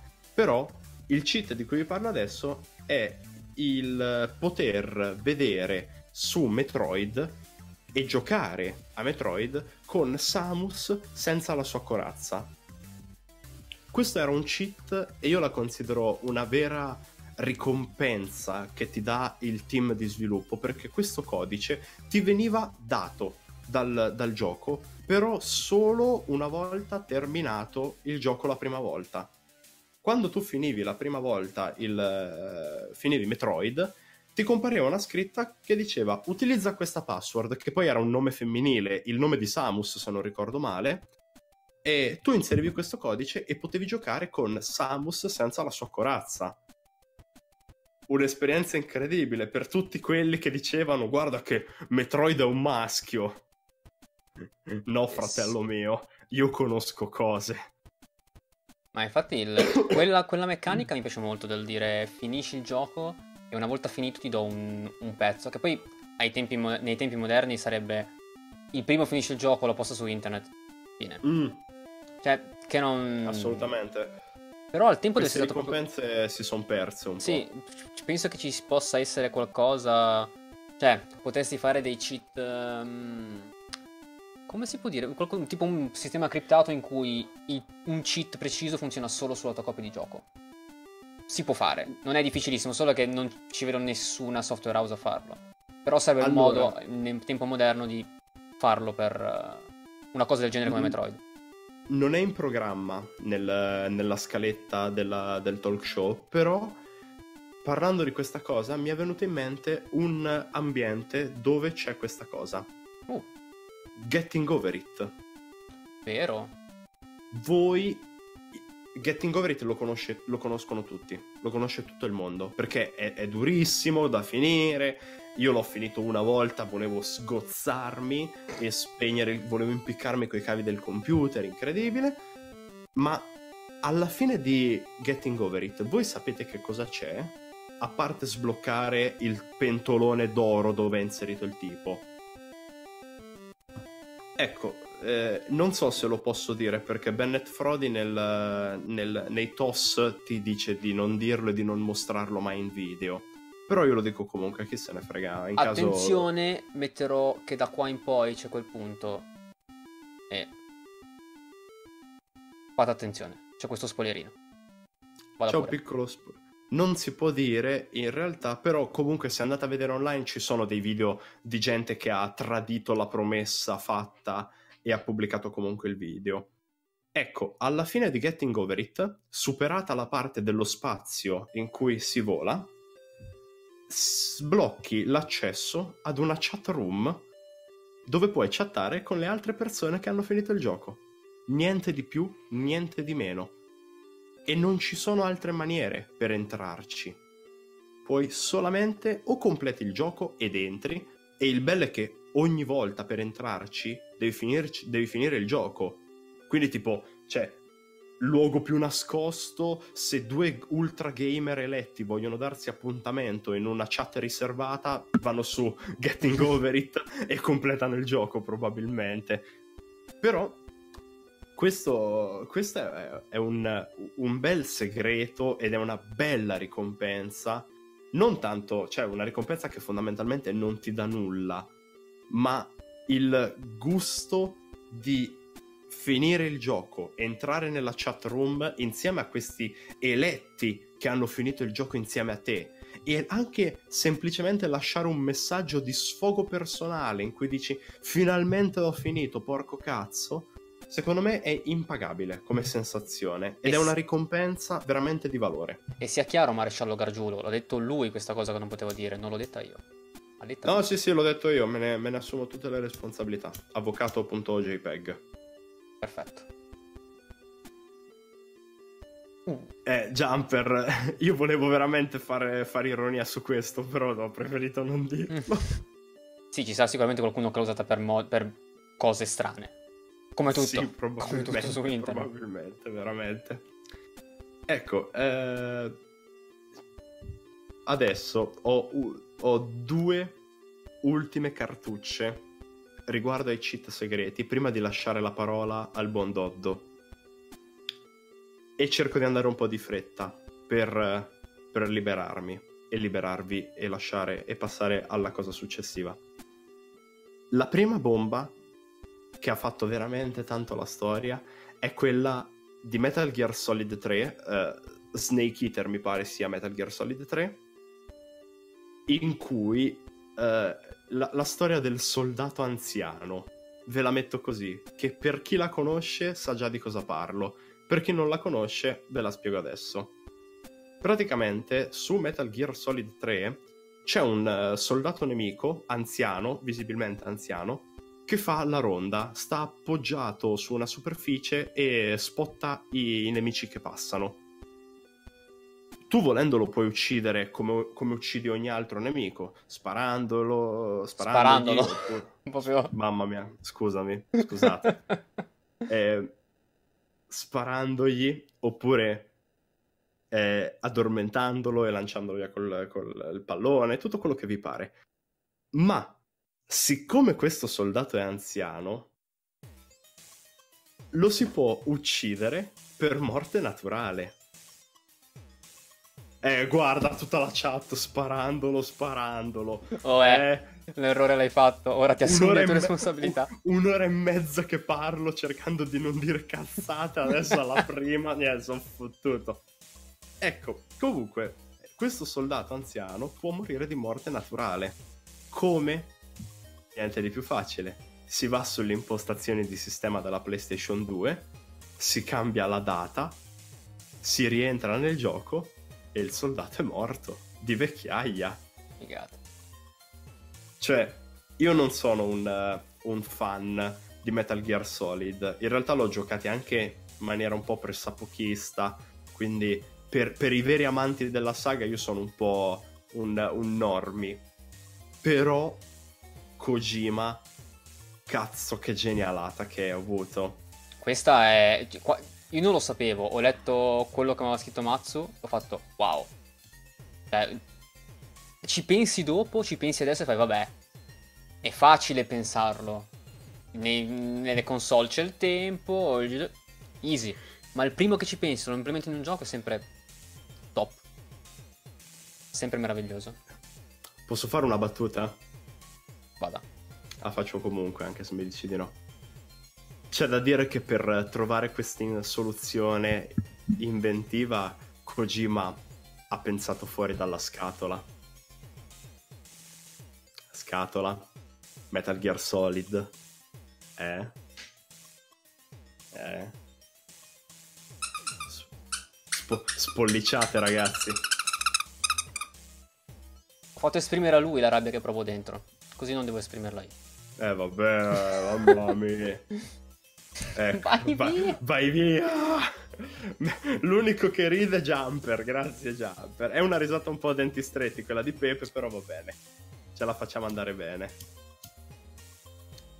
E questa era la prima cartuccia che avevo per voi. La seconda non ve la voglio raccontare alla Sabaku perdendo tempo, facendo come sta facendo come sto facendo adesso, esatto. facendo mille discorsi. Voglio semplicemente simulare un dialogo. E poi chi vuole capire capisce, chi non la capisce gliela spiego.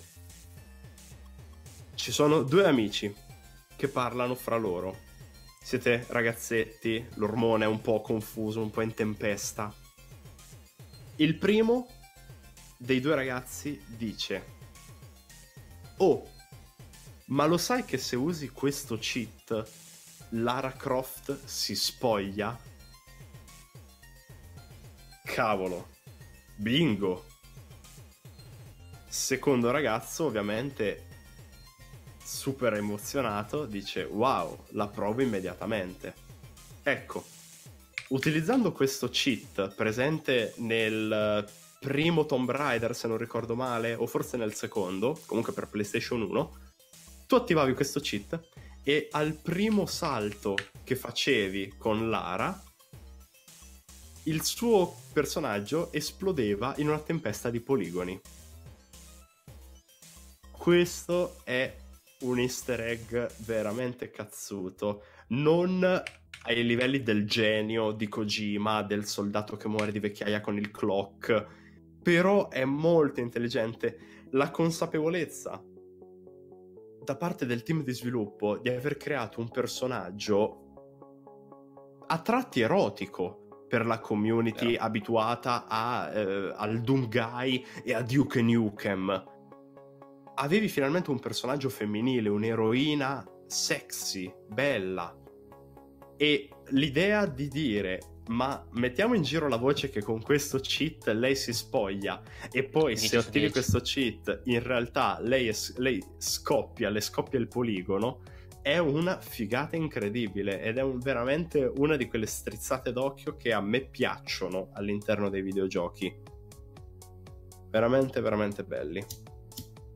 Ok, visto che abbiamo parlato un po' di cheat, diciamo che qualcuno potrebbe farsi la domanda, di sicuro me la farei io, ma io ho dei problemi, quindi non so. È come funzionano i cheat in, modo pratico, cioè nella pratica cosa succede? E non ho una risposta generica, non ho una risposta generale, perché ci sono un'infinità di cheat. Quello che però posso mostrarvi è come funziona un cheat in un caso particolare. E ora andiamo a vederlo. Apro il Game Boy e apro Pokémon Smeraldo. Ok. C'è già un cheat caricato in, um, su, su questo emulatore. Ed è questo più... Uh, no, deve essere questo. Bene. Questo è il codice... è il master code questo è il codice per trovare sempre i Visaur nel, nell'erba alta. Infatti ora, vediamo un attimo. Si trova sempre Visaur. Cosa fa quel codice? È abbastanza, tra virgolette, semplice. Quello che dice qua è semplicemente che questo è il master code, il primo, ovviamente è da decodificare, perché quelli che hanno fatto il, il Game Shark, ovviamente, hanno detto eh, li facciamo criptati perché se no noi li, fa- li, li, scriviamo la gente ci prende i codici e si fa il suo, il suo, il suo dispositivo e ciao.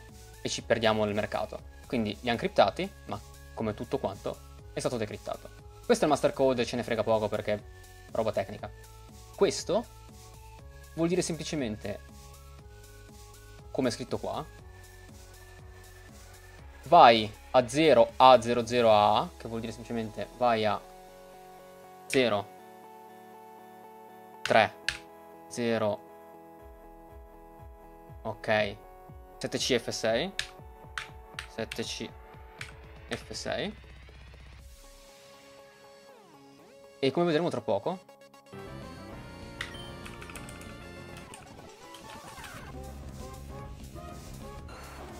Non vedremo nulla perché ho actually sbagliato il codice. Vabbè. Il bello della diretta. Potenti mezzi. Ma 02 sono un cretino.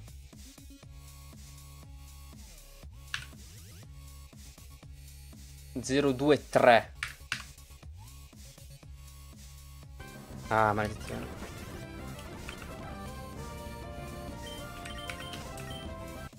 Si vede che non ho studiato, vero? Ok. Pa, pa, pa.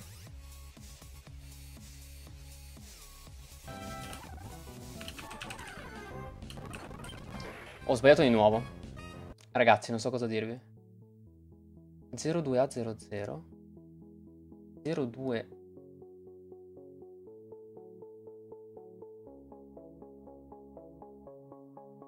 sei veramente, ma veramente un retard? Eccolo qua. Perfetto. Il bello della diretta, ragazzi.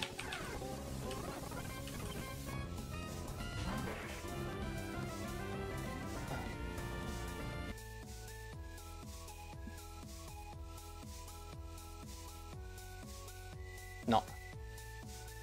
Niente. Mi dispiace ho fallito.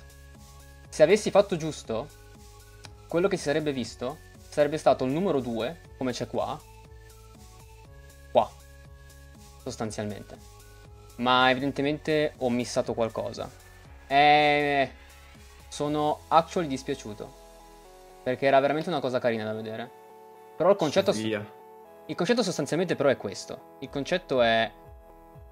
Mettevi un codice che diceva al videogioco vai a un certo punto nella memoria metti un... Um... Chiedi a tua nonna Jay. Oh, rip. metti il, ehm, quello che ti dico, che era questo sostanzialmente, da qualche parte. Tu cercavi un Pokémon selvatico, quella cosa, il Game Shark intercettava quello che cercavi, in questo caso un Pokémon selvatico, e andava a mettere quel dato in memoria. Così il gioco pensava appunto che tu dovessi trovare un Ivisauro sul, in, quella, in, quel pezzo d'erba. Ora, come avevo detto, mi dispiace aver uh, missato, ma è anche questo il bello della diretta. Sostanzialmente sapete che sono un po' un pepe che mi volete bene anche per questo.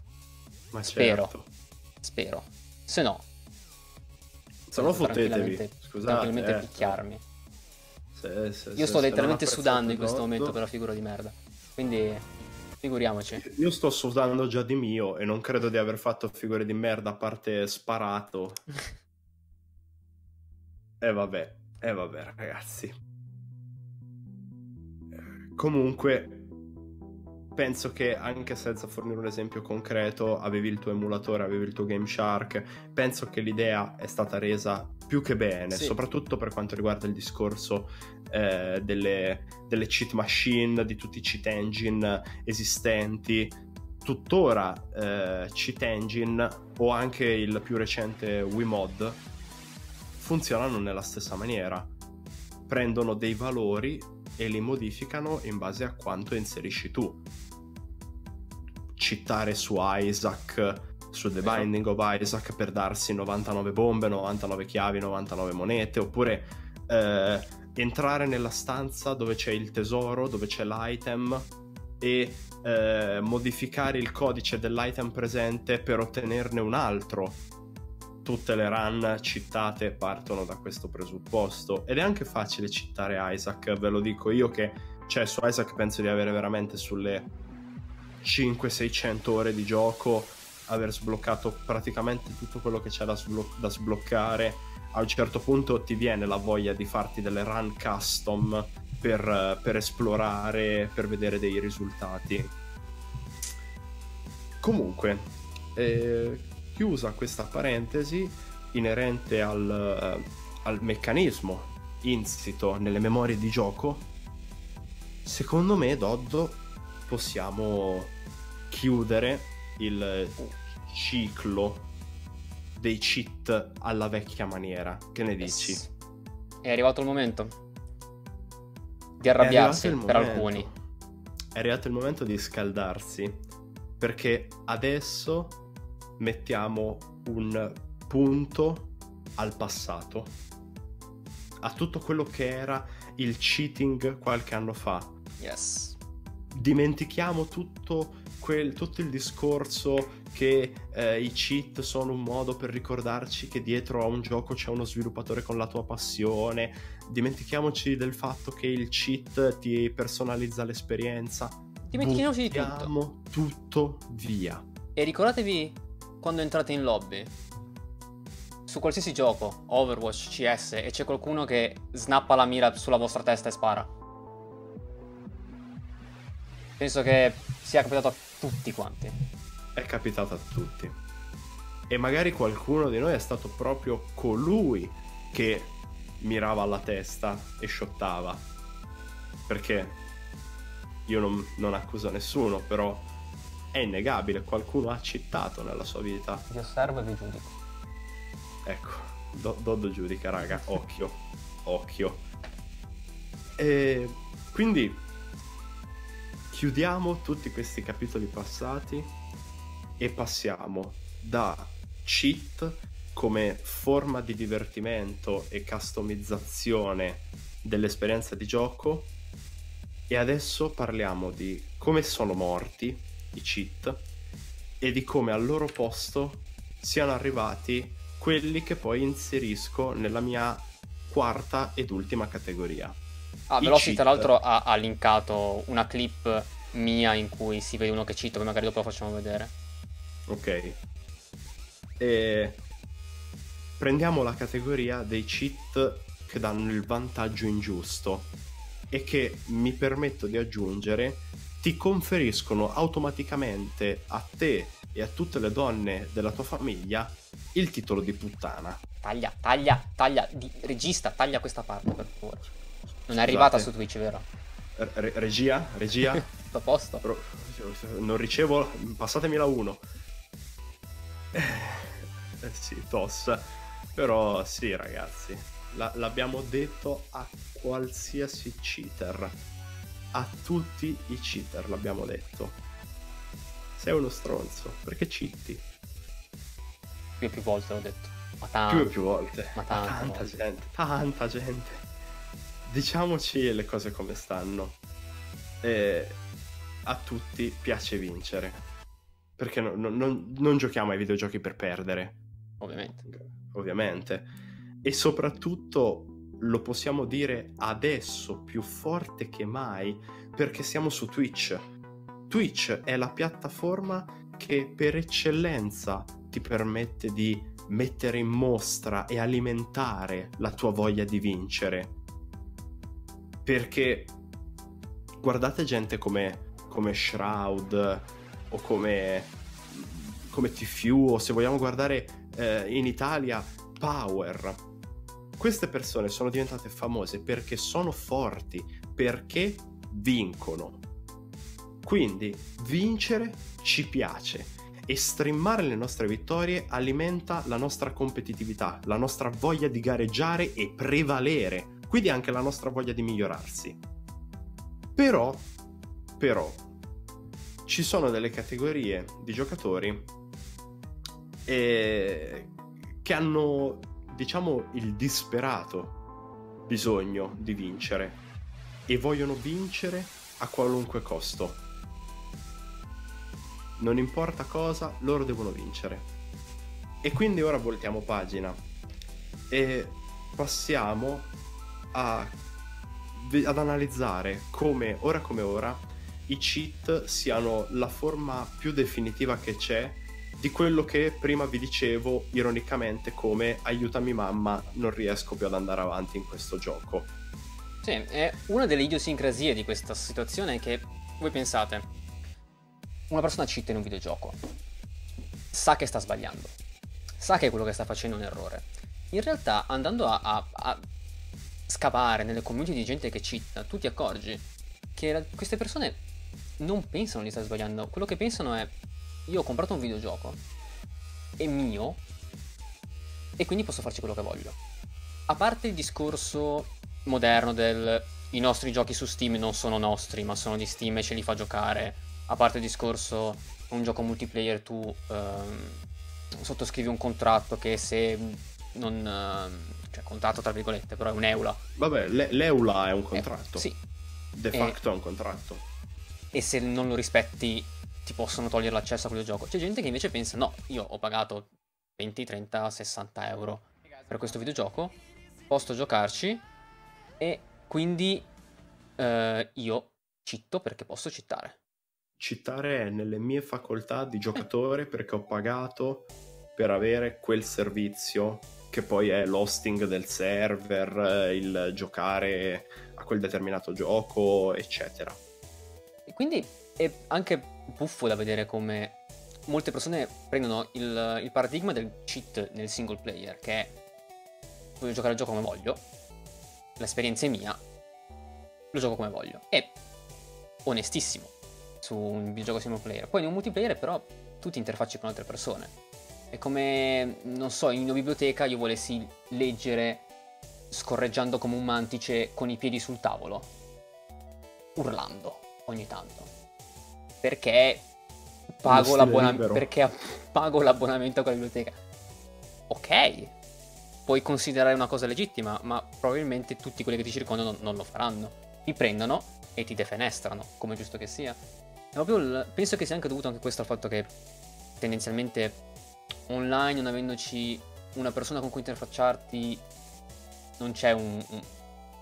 Ora ti vorrei dire rispetto, che è una parola un po' brutta, a mio parere, perché è una cosa che va guadagnata, non è che bisogna darla a tutti, però un minimo ci dovrebbe essere perché comunque tu hai pagato il gioco, lui ha pagato il gioco, tu hai un'esperienza che rovina la sua esperienza, non ci sta.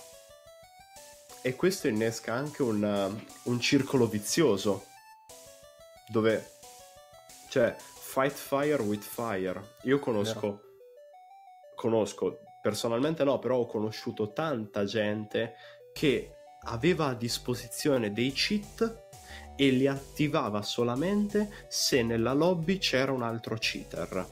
Uh, vero, vero. Succede spessissimo. Il fatto che tu trovavi all'interno della tua partita un nemico che aveva il wall e si vede quando uno c'ha il wall eh, giri un angolo, quello stava lì pronto a cecchinarti e vabbè dai. E allora siccome non ti va di lasciargli la soddisfazione di utilizzare il wall liberamente, tu prendi il tuo cheat e attivi il tuo aimbot magari. Così appena tu lo vedi, bam, lo cecchini. Però questo effetto non è... cioè ha senso quando si sta giocando in 1v1. Sta, state facendo una sfida a Quake, a Quake Arena.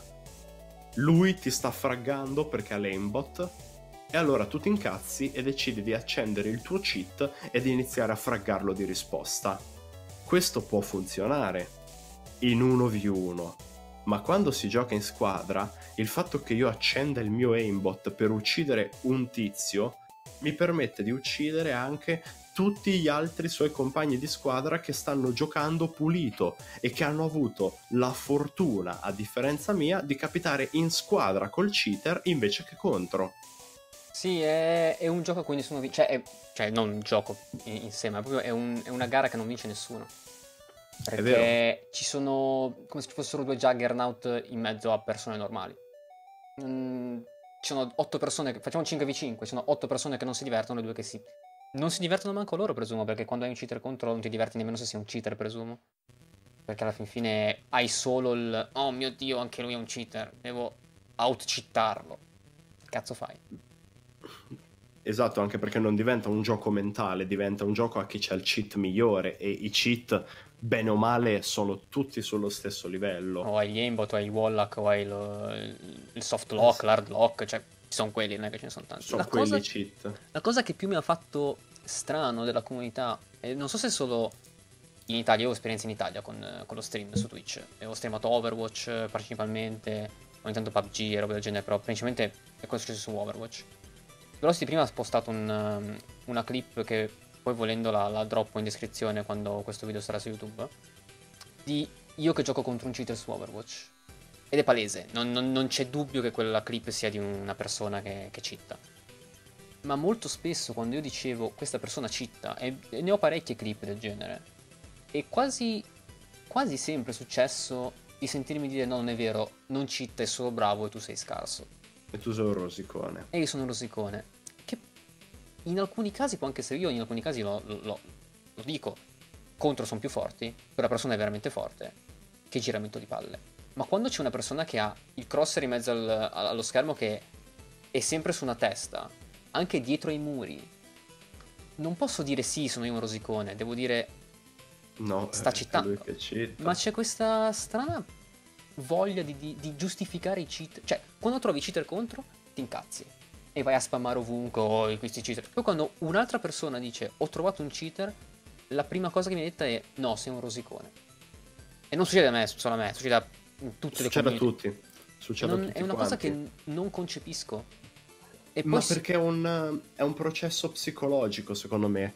Da, da quando i giochi sono diventati per la maggioranza multiplayer, si è instillato nel singolo giocatore che ha appunto ricevuto l'esperienza precedente del cheating single player, la tentazione a stigmatizzare tutto quello che si trova come nemico potente ed, eti- ed eti- etichettarlo automaticamente come cheater. E poi quando il nemico potente è di qualcun altro, e di, quando il nemico potente è di qualcun altro, invece quello non è un cheater, ma in realtà non è una persona cheater, è uno solo bravo. Cioè, è, è, è una disconnessione mentale assurda. È una disconnessione mentale ed è per questo che mh, tutti i tentativi di punizione Peccato! Vuoi cagare? dal punto di Ehi. vista Ehi. Chuamo, Ghiuamo, 7 ti vedo qua sopra ti, ti ringrazio dalla... eh, scusa, ho fatto in tempo ti ringrazio dall'alto comunque eh, grazie, grazie per il follow sei benvenuto. Assolutamente. E proprio per questo tutti quanti i tentativi di punire i cheater con una partecipazione umana della community sono quasi tutti quanti morti, falliti. Tranne... Eh, eh, eh, abbiamo, delle, abbiamo delle eccezioni. C'è un Ma metodo prima... che ci piace perfettamente. C'è un metodo che ci piace molto. Ma prima, visto che l'abbiamo toccato come argomento, è opportuno esprimere la nostra opinione, visto che comunque non siamo delle semplici pagine di Wikipedia, ma siamo dei, degli host effettivi di questo programma. Quindi è Io giusto anche essere una pagina di Wikipedia, un'opinione. Sarebbe una gran figata essere una pagina di Wikipedia, c'è da dirlo. E... oggi, oggi tocco tutto, veramente. Tocco cose incredibili, Jumper.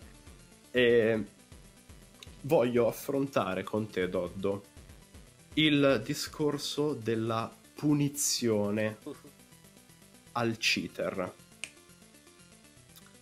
Pensandoci così rapidamente, mi vengono in mente due, tre tipi di soluzioni che i giochi in linea generale hanno adottato come punizione ai cheater. Mm-hmm. Il ban diretto. Ogni Hai volta che cheati. gioco hai pagato il gioco, hai citato, non me ne frega niente che l'hai pagato, non ci puoi più giocare. Yes. Il... Eh, non saprei come dirlo, Mark of the Shame, volendo. Letteralmente il timbro della vergogna. Il fatto che tu, se hai citato su Counter-Strike, tu puoi continuare a giocare a Counter-Strike, ma sul tuo profilo di Steam hai e avrai per sempre una scritta rossa grande così che ti dice ban del VAC sull'account con il numero di giorni che potrebbe venirti in aiuto perché se stai giocando a CS vedi uno che ti sembra mezzo cheater vai a vedere sul profilo ban del VAC tre giorni fa dici vabbè questo eh sta ancora sta ancora citando. Se invece vedi uno che ci ha scritto ban del VAC 2000 giorni fa dici vabbè, chissà per che motivo è stato bannato, chissà su che gioco, chissà per quale ragione. Tutto sommato ti dà anche una mano. Però c'è il terzo ban che mi piace più di tutti. Per ora abbiamo, consider- è... abbiamo considerato la prigione, la gogna pubblica e ora c'è il parchetto dei coglioni, quello che chiamerei io così. Il parchetto dei coglioni. Lo Shadow la, la, la, zona delle scimmie allo esatto. zoo. Che le, le, stanno lì fra di loro a tirarsi la merda fra di loro. Che, che gli vuoi fare? Niente. Lo oh. shadow ban, il soft ban, è molto importante secondo me. E andrebbe adottato da molte più yes. società. Perché avviene la cosiddetta spinta gentile. Per chi non sapesse di cosa parlo, lo shadow ban consiste fondamentalmente nel bannarti in maniera soffice, soft ban anche detto, ovvero se tu cheati puoi continuare a giocare, ma finisci nella nostra lista di cheater e da questa partita in poi verrai matchato nelle partite a venire solo con altre persone che, dalla, che nella nostra lista risultano come cheater. Yes. Quindi immaginatevi che roba iniziare una partita a player unknown dove ci sono 100 giocatori che utilizzano aimbot. Donna mia. Non è divertente. E non sono io a riconoscerlo perché non cheato e perché mi annoiano i cheater, ma è una cosa che riconoscono anche i cheater. Yes. Il fatto che tu venga costretto a eh, giocare, a matcharti con i tuoi simili, scusate il termine un po' pesantino, però sono veramente tuoi simili, ti, uh, ti, ti, sì, come dice Jumper, ti purga, ti fa passare la voglia di giocare e avviene quella che io all'inizio ho nominato come spinta gentile, ovvero il fatto che non abbandoni il gioco perché dall'alto del server è arrivato un admin con il banhammer che ti ha schiacciato il profilo. No, smetti di giocare perché ti sei reso conto dello schifo che hai fatto giocando, del fatto che sei immerso nello schifo di altra gente che citta e quindi non hai più voglia di giocare e te ne vai da solo. Oppure ricominci a giocare pulito. Se puoi, se puoi fare un altro account, dicendo. Cioè, perché purtroppo, purtroppo, abbiamo visto dappertutto. Su Overwatch, su Apex, su, anche su CS. Tu banni i cheater e loro tornano. Perché non ci si può fare nulla. Torneranno sempre. Se... Se invece... Io penso che lo Shadow Ban sia probabilmente la soluzione migliore in generale. Perché alla fin fine non sembra un ban, la persona non sembra che sia bannata, ma a tutti gli effetti la sua esperienza viene rovinata. È in best... una maniera permanente. È il, best of both... è il best of both worlds perché viene visto come cheater, com... quindi riceve un ban sostanzialmente, ma può uscire da quel ban come il VAC ad esempio, cambiato. E quando, quando se fosse una cosa semplice come bene, bannato, non impari mai la lezione perché fare, una, fare un, account, un, altro account è facilissimo. CSGO quanto costa? Ormai è free to play adesso. Mm. È ok se col free to play non hai alcune cose. Soprattutto dicendo. nei giochi free to play, appunto. Poi free to play sono l'inferno per i cheater. Ma non so, io ho sempre ritenuto e ritengo tuttora lo Shadowban una cosa utilissima che sfruttano troppo pochi. Per me mm. sarebbe mm. 10 su 10. E... Deve essere una ghettizzazione molto subdola. Sì. Ma poi tu capisco. una volta poi smetti di cheatare, ma nella partita dopo ti rendi conto che sei pieno di cheat. Allora lì inizi a farti una domanda. Dopo 5 partite forse inizi ad avere una risposta. Mm, eh. Vengo matchato solo con cheater, sarà perché quella volta ho cheatato? Allora non voglio più cheatare. Ti crei un nuovo profilo e ricominci da reformed. Yes. Chiamiamola così. E poi capisco perché le aziende non vogliono avere dei cheater nei loro server è legittimo, diciamo. Però se la tua soluzione non crea un ambiente migliore, non crea un ambiente in cui ci sono meno cheater, vuol dire tipo Apex. Apex ha usato easy anti-cheat e, e, e si è sparata nelle palle da, si è sparato nelle palle da solo. Il... Ha, ha, ucciso la player base. Sì, non funzionava. io ho avuto una settimana in cui non potevo più giocarci perché entravo e c'erano solo cheater che mi sparavano dentro i, i muri. Facevo, ma io vivo lo stesso struggle su GTA. Io gioco ancora a GTA 5 e io sono uno che di solito non reporta online, tranne in certi casi proprio estremi. Però c'era questo tizio che continuava a farmi esplodere tutte le macchine dove saltavo sopra. In automatico, io salivo su una macchina, io esplodevo, ma come me tutti gli altri quelli presenti nella sessione. Tranne questo tizio che andava in giro con l'aereo, in giro per la mappa ho detto fammi provare a reportarlo. Sono andato su Social Club, che è la piattaforma di Rockstar per la gestione degli utenti, ho fatto segnala e ho visto che si può segnalare un giocatore su uh, GTA 5 online per due ragioni. Il nome è offensivo. Oddio. Oppure l'avatar è offensivo. Vi svelo una cosa l'avatar su Rockstar Social Club lo puoi scegliere tra quelli prefissati, non lo puoi caricare tu. Quindi... Non ho capito. C- non ho, le, passo, le passo mio marito, guardi, non ho Amici, capito. Mi spiegate cosa fanno? Rockstar, tra l'altro, non è che sia l'ultimo dei deficienti su questo, cioè dei miliardi, Rocks- a qualche a miliardo. No, no, non frega nulla a Rockstar non importa nulla. Rockstar confida nel fatto che se tu ti trovi un cheater nella sessione, la loro player base è talmente ampia che tu premi start online, trova nuova sessione, entri in una sessione nuova e buona. E speri di non beccarti un altro cheater. Che, Poi che, ci sono che cheat buoni e cheat cattivi. Eh. È un metodo assurdo, però Rockstar eh, è sempre stata famosa per sbattersene un po' quindi nice. non, non, li voglio proteggere, però capisco il loro punto di vista. Quindi ci sarà diciamo... anche una puntata in cui parleremo di software house che sono birichine. Diciamola così. Potrei parlare così tanto dei level design delle software house, ma è già mezzanotte, io direi di avvicinarci alle conclusioni. Yes. Quindi... Una bella... Un, un, bel riassunto su, sui cheat, uh, questi che danneggiano l'esperienza altrui è anche carino vedere le cose che sono nate per combattere. Ad esempio, parliamo di un attimo di CSGO, che è quello che ha combattuto in modo più assiduo perché uno è un FPS praticamente puro, quindi pixel perfect, tutto quanto, ed è facilissimo citare su CS quasi. Eh. È anche facilissimo essere bannati, per questo riguarda. Anche. E la Valve ha sempre avuto un... ha sempre fatto un mazzo tanto per... Uh... un mazzo tanto? Per uh, punire i, i cheater. E una cosa che faceva, che fa ancora, è Overwatch, che non è quello della Blizzard, ma è l'Overwatch di... di L'Overwatch System. L'Overwatch System di CSGO, che sostanzialmente è... Le persone possono inviare dei video sospetti a Valve, e Valve invia questi video, queste demo, non dei video, sono dei...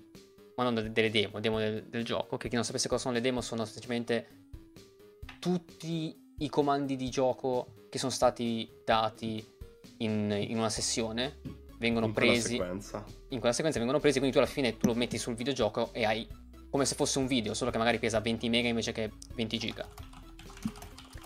Quindi il, um, quello che fa è prende questi, queste demo che gli vengono inviate le manda a dei giocatori selezionati ovviamente sono ex pro gente che, si, che ha dimostrato di essere affidabile uh, gente che ha non so pochi report un, una skill molto alta tipo sono un rank molto alto li prende e li manda loro.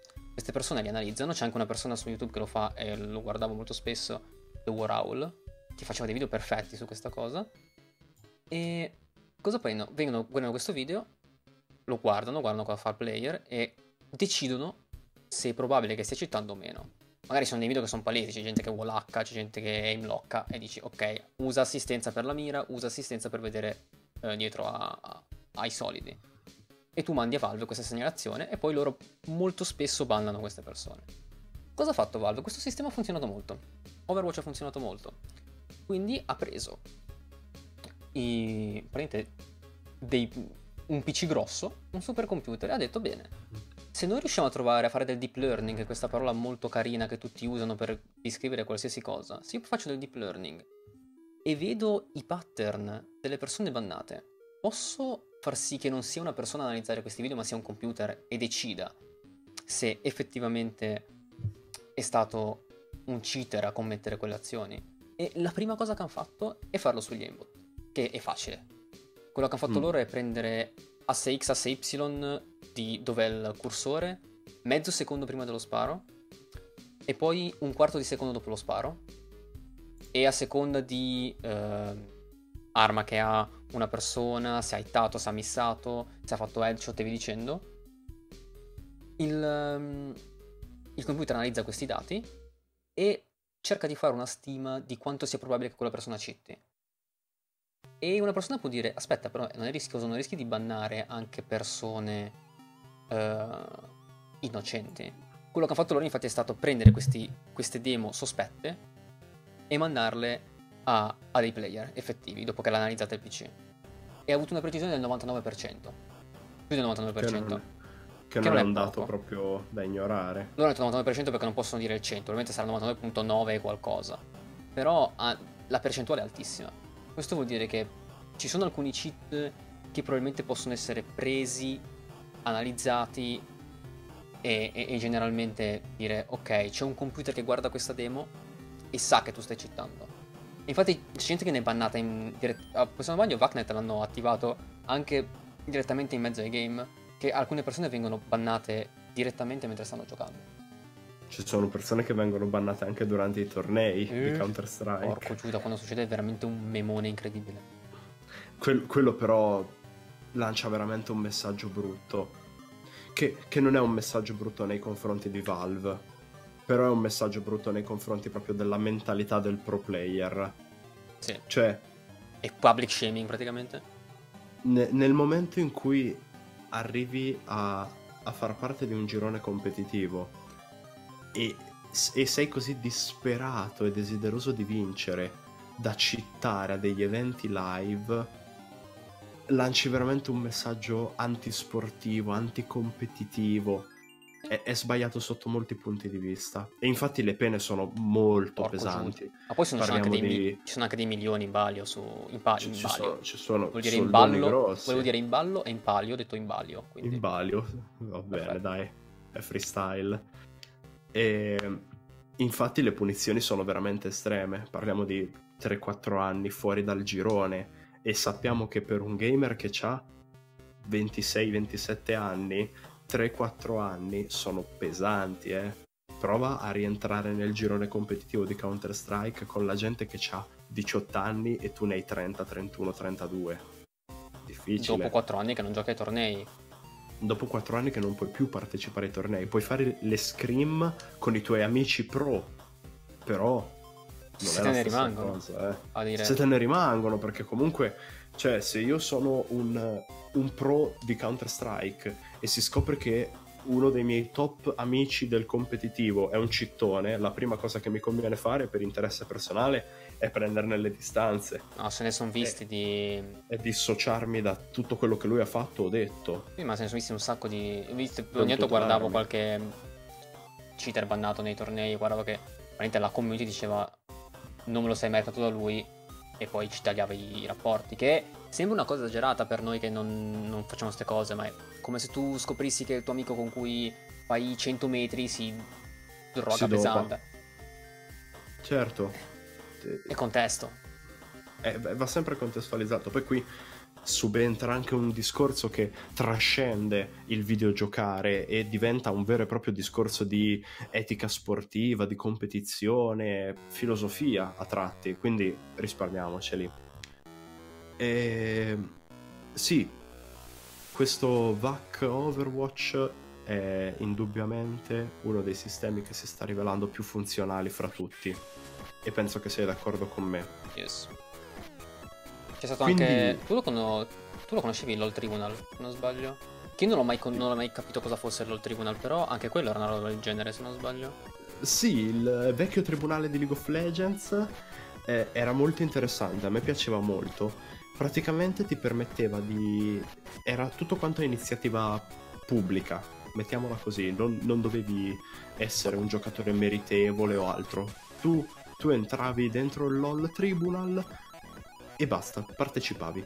Praticamente ti dava un giocatore che ti diceva lui è stato reportato, motivo del report uh-huh. e dall'altro lato ti scriveva quanti compagni di squadra l'hanno reportato, quanti avversari l'hanno riportato. Quello è importante. Però il LOL Tribunal non dava accesso ai replay, quindi non potevi definire, cioè il LOL Tribunal veniva applicato solamente per tutti quei eh, per tutti quei report legati al cattivo comportamento. Quindi non i report per cheating, sì. Ma per esempio tutti quei report di giocatori tossici che flammano, insultano, che ti LOL. No, pochissimi. Si contano su una mano storpia probabilmente. Fine. E tu su, su LOL Tribunal avevi accesso a tutta la cronologia del gioco, della partita, e vedendo i messaggi del tizio potevi votare colpevole, innocente, ovviamente se sto tizio eh, si è beccato il report per eh, bad behavior, behavior e poi vai a leggere la chat e non ha scritto niente di male, lo dichiari innocente. Se invece vai a leggere la chat e ha scritto, ha, ha augurato la morte a tutta la squadra e a tutti i nemici, vai su punisci e ti dà anche una bella soddisfazione ricevere la mail di risposta qualche giorno dopo che ti dice grazie al tuo contributo questo giocatore è stato bannato, continua così per te- tenere il per tenere pulito League of Legends e c'era anche un sistema di, di report cioè di, no, di, di report scusate di, di score se tu collaboravi tanto con la giustizia di LOL e aiutavi a far bannare tanti giocatori, a punire tanti giocatori, eh, a un certo punto avevi abbastanza punti per sbloccare una skin che nessun altro poteva sbloccare in nessun altro modo. Una cosa figa. Una ricompensa alla quale io non sono mai arrivato perché poi ho smesso di giocare e il LOL Tribunal è stato smantellato. Tu pensa, io ho smesso di giocare a LOL e per i sei mesi successivi ho continuato ad amministrare il Tribunal perché mi divertiva di più quello che Dico. giocare a LOL effettivamente. Ah, ma ha un... cioè, è... tra virgolette, è un un gioco nel gioco alla fine. Tu puoi divertirti. Io, lo, come dicevo prima, ho visto War che faceva suoi, le sue clip su YouTube di lui che fa l'Overwatch su CSGO. E era anche. Era entertaining innanzitutto, ma era anche istruttivo. Ma poi immagino anche che sia bello da fare in prima persona, cioè tu ti senti di, di stare aiutando una community nella quale tu vuoi giocare pulito. Io voglio contribuire esatto. positivamente alla community. E di quindi... cui ti vuoi sentire parte, esatto. integrante, non solo un giocatore. Io voglio fare parte dei, dei player che giocano correttamente e voglio che i player che giochino correttamente, che giocano correttamente siano sempre di più e sempre più presenti. Quindi se posso fare qualcosa per far sì che ci siano sempre più player corretti nel gioco e si possono prendere i player scorretti e allontanarli, perché non farlo? Ben venga. Poi, perché non farlo? Poi c'è anche la mentalità del ah sì, ma vorresti fare la spia. No, non vorrei fare la spia. Vorrei Io prendere le persone. facendo la mia parte. Infatti, vorrei prendere le persone che agiscono in modo scorretto e levarle da un ambiente in cui voglio essere io. Io voglio essere un ambiente corretto. Perché se agisco in modo corretto, voglio essere un ambiente corretto. Se ci siamo 100 esatto. persone corrette e due scorrette, fossimo in una. Voglio punire quelle due scorrette. O punirle o allontanarle. Eh, letteralmente. Quantomeno sì. Eh, se siamo in una stanza e siamo in 10 e, so- e c'è una persona che si comporta in modo stupido e si caga in mano e lancia sulle pareti la sua merda, prendiamo quella persona e la facciamo uscire dalla stanza. Non la guardiamo e facciamo, ah no, sarebbe fare la spia, portare via quella persona o comunicare a qualcuno di portarla via da questa stanza e non possiamo mica... Che cazzo eh di no. discorso è? Non avrebbe senso. È un discorso stupido, è insensato. E questo, secondo me, questa voglia di punire il cheater, che letteralmente vuol dire il traditore, una parola italiana molto pesante, molto potente, secondo me è una delle grandi eredità che ci ha lasciato il cheating vecchio stile per trarre una conclusione, per, per servire le nostre riflessioni finali, Doddo, che ne diresti? Yes. Io... Um, poi vedi tu se trovarti contrario o d'accordo, vale. anche, anche chi, chi è rimasto nella chat. Io penso che il cheating vecchio stampo sia sparito perché ovviamente i giochi hanno iniziato a spostarsi sempre di più verso un'esperienza multiplayer piuttosto che un'esperienza single player quindi abbiamo assistito alla sensata scomparsa dei cheat. Eh, però ci sono degli effetti ancora visibili sia nelle case di sviluppo che nei singoli giocatori. Dal punto di vista delle case di sviluppo vediamo ancora tante software house che rilasciano giochi dove è possibile modificare il motore fisico stesso del sì. gioco per rendere l'esperienza più figa. Tranquillo. Rendere eh, lo scorrere del tempo più lento, modificare la gravità, la velocità dei proiettili, dei personaggi. Per quanto diciamo peste e corna di Bethesda, la possibilità di accedere alla console command direttamente è una grande cosa. Che magari non farlo in un gioco online. Magari non farlo in un gioco online, magari. E, però al di là di queste sbaglie, una puntata a parte, vedremo Madonna, poi. Ma, ma anche una, una tetralogia. E, ehm, a parte questo, eh, questo è il primo, eh, la prima eredità, chiamiamola così, la prima eredità che ci è rimasta dal mondo del cheating ed è quella delle software house, come vi ho detto. La seconda e la terza eredità che ci sono rimaste sono quelle dei giocatori, mm. che sono le più importanti, senza ombra di dubbio. La prima eredità del giocatore è l'innata voglia di personalizzare l'esperienza, che si traduce con una creativissima e popolatissima community di modder in più o meno qualsiasi gioco si sti- ci si trovi. Yes. Dal creare mod che ti modificano l'inventario, le spade su Skyrim, a mod che ti rendono Dark Souls più difficile con eh, la...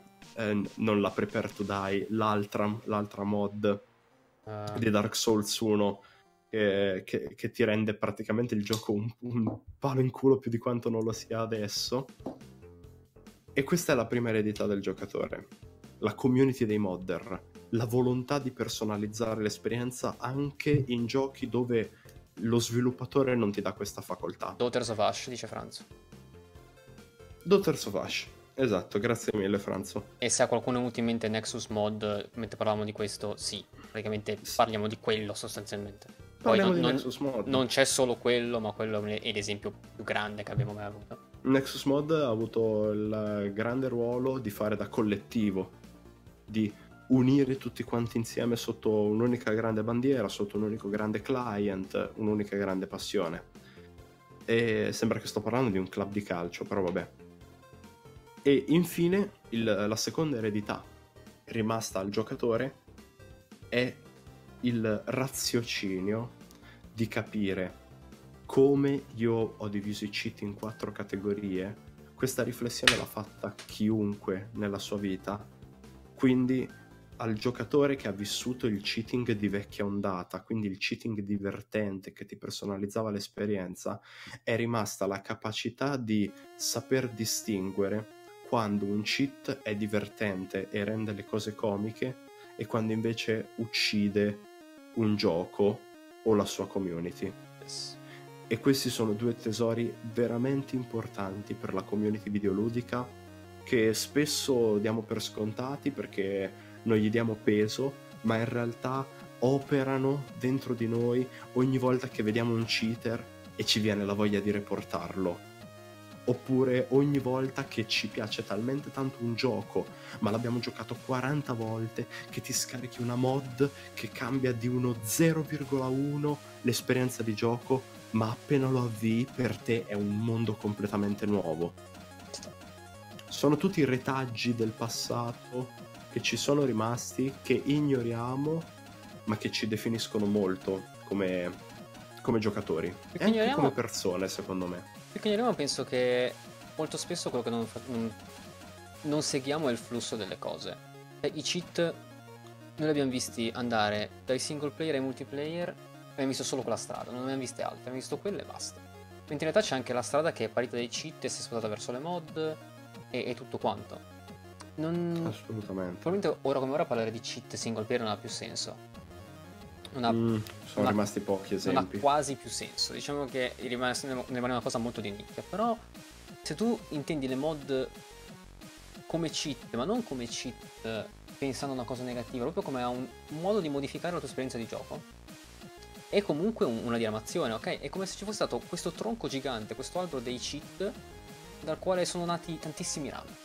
Uno è il cheating nei videogiochi multiplayer, che è com'è, e ce l'abbiamo e ce lo terremo per molto tempo, e quello delle mod. E quello di comunque cheat nei giochi single player, che vedremo quanti ne rimarranno e se ce ne saranno altri. Ma è, un... è una diramazione che c'è, e non, non è che se ne va dicendo ah no, non esistono più cheat. Riconosci che ce ne sono, dici beh, le chiamo mod, mi sento più a, più a mio agio chiamandole mod magari. È vero, fa sentire più a proprio agio chiamarle mod. È un fattore psicologico da non trascurare, secondo me. E poi sia chiaro, e lo sappiamo benissimo, che mod e cheat sono due cose diverse e in molti casi non sono certo. intersecabili. Però il concetto generico può essere molto, molto intersecato, se vogliamo usare le stesse parole di prima. Sono due mm. concetti che si possono abbracciare tranquillamente. Esatto, e soprattutto si ispirano l'uno con l'altro. Perché, certo, un cheat adesso è una cosa negativa, ma non è detto che l'idea di un vantaggio scorretto po- non possa portare alla nascita di una mod single player eh, che ti dà un vantaggio più corretto. Eh? Oppure una personalizzazione più unica. Eh, io ho giocato qualche, te- qualche, settimana fa in stream a New Vegas e per fare il nostro caro amatissimo Filippo Cazzotti ho dovuto eh, scaricare delle mod che mi aiutassero con i, melee, con i melee perché il sistema di armi da lancio nel gioco originale è fatto malissimo, quindi mm. avrebbero missato un sacco di volte.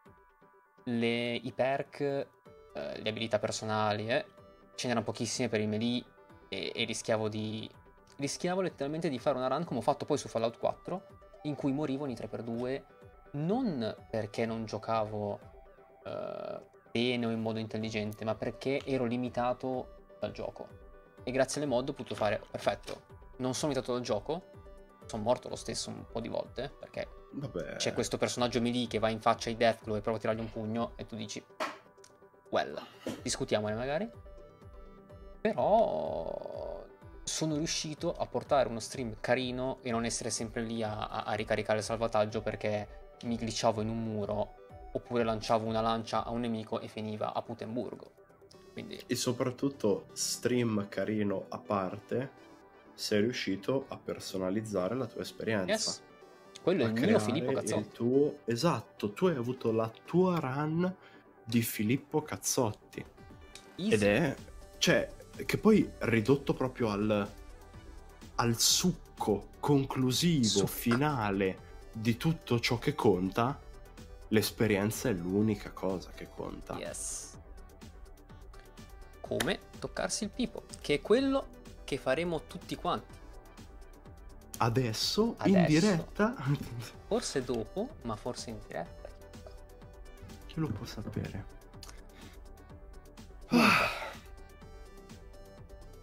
Noi pensavamo che non ci bastasse il materiale, ma abbiamo tagliato un pochino, sapete?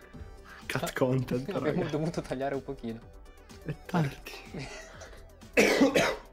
Maledizione. Ho detto, ma sì, ce l'abbiamo un'ora di contenuto, no? Sì, dura un'oretta il pod. Due ore e venti. Due ore e Porca troia. Abbiamo, sì, abbiamo messo un DLC nel, nello stream, esatto. Però, raga, quanto mi sono divertito. Poi Sei... non, cioè, non so se dalla parte vostra avete percepito lo stesso grado di divertimento che avevo io, oppure mi ascoltavate e dicevate minchia che due coglioni mazzo, però io dalla mia parte parlare di queste cose mi diverte un sacco. E anche se sono sudato fradicio, sei anche se ho, ho failato malissimo. incredibile. Ho detto Era... tre parole e... E in, in facciaccia alla facciaccia di Doddo che diceva eh guarda che ci incarteremo qualche volta. Siamo stati liscissimi. Sì sì sì il cheat è nato liscissimo quello del Game Boy. Puliti pam! Vabbè Doddo quello, quello, è, quello è no, que- una... no quello io me lo salvo come cioè è il come si può dire? È il simbolo del, del dell'errore che ci deve essere sempre in un un, nella prima puntata. Il fascino della diretta. Esatto. Tu Questa ti, poi tu... è una puntata pilot. Esatto. Tu ti così. prepari tutto e poi... Ah, non sta funzionando. Nice.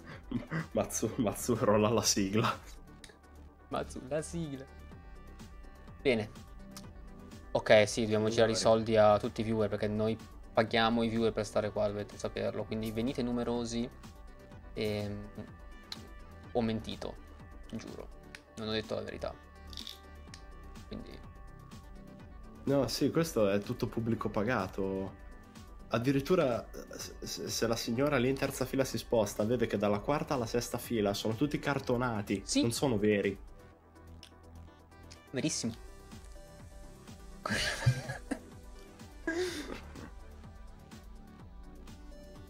E eh, vabbè. Chiudiamo qui, Doddo? Direi di sì. Direi che ci rivediamo con il podcast venerdì prossimo. Non sappiamo ancora sull'argomento, ma ci lo faremo lavora. sapere. Ci lavoreremo. A presto. E con lo stream direi che ci vediamo domani. Ah, e Doddo? ci sarò solo io. Non ci sarà Matto. Rolla però. la sigla. Qual è la sigla?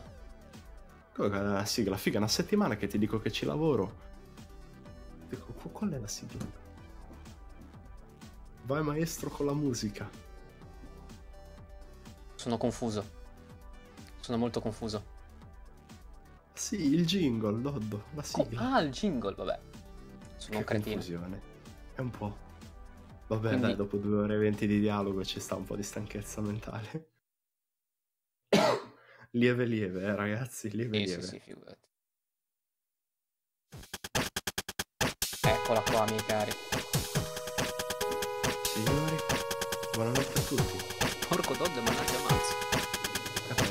Se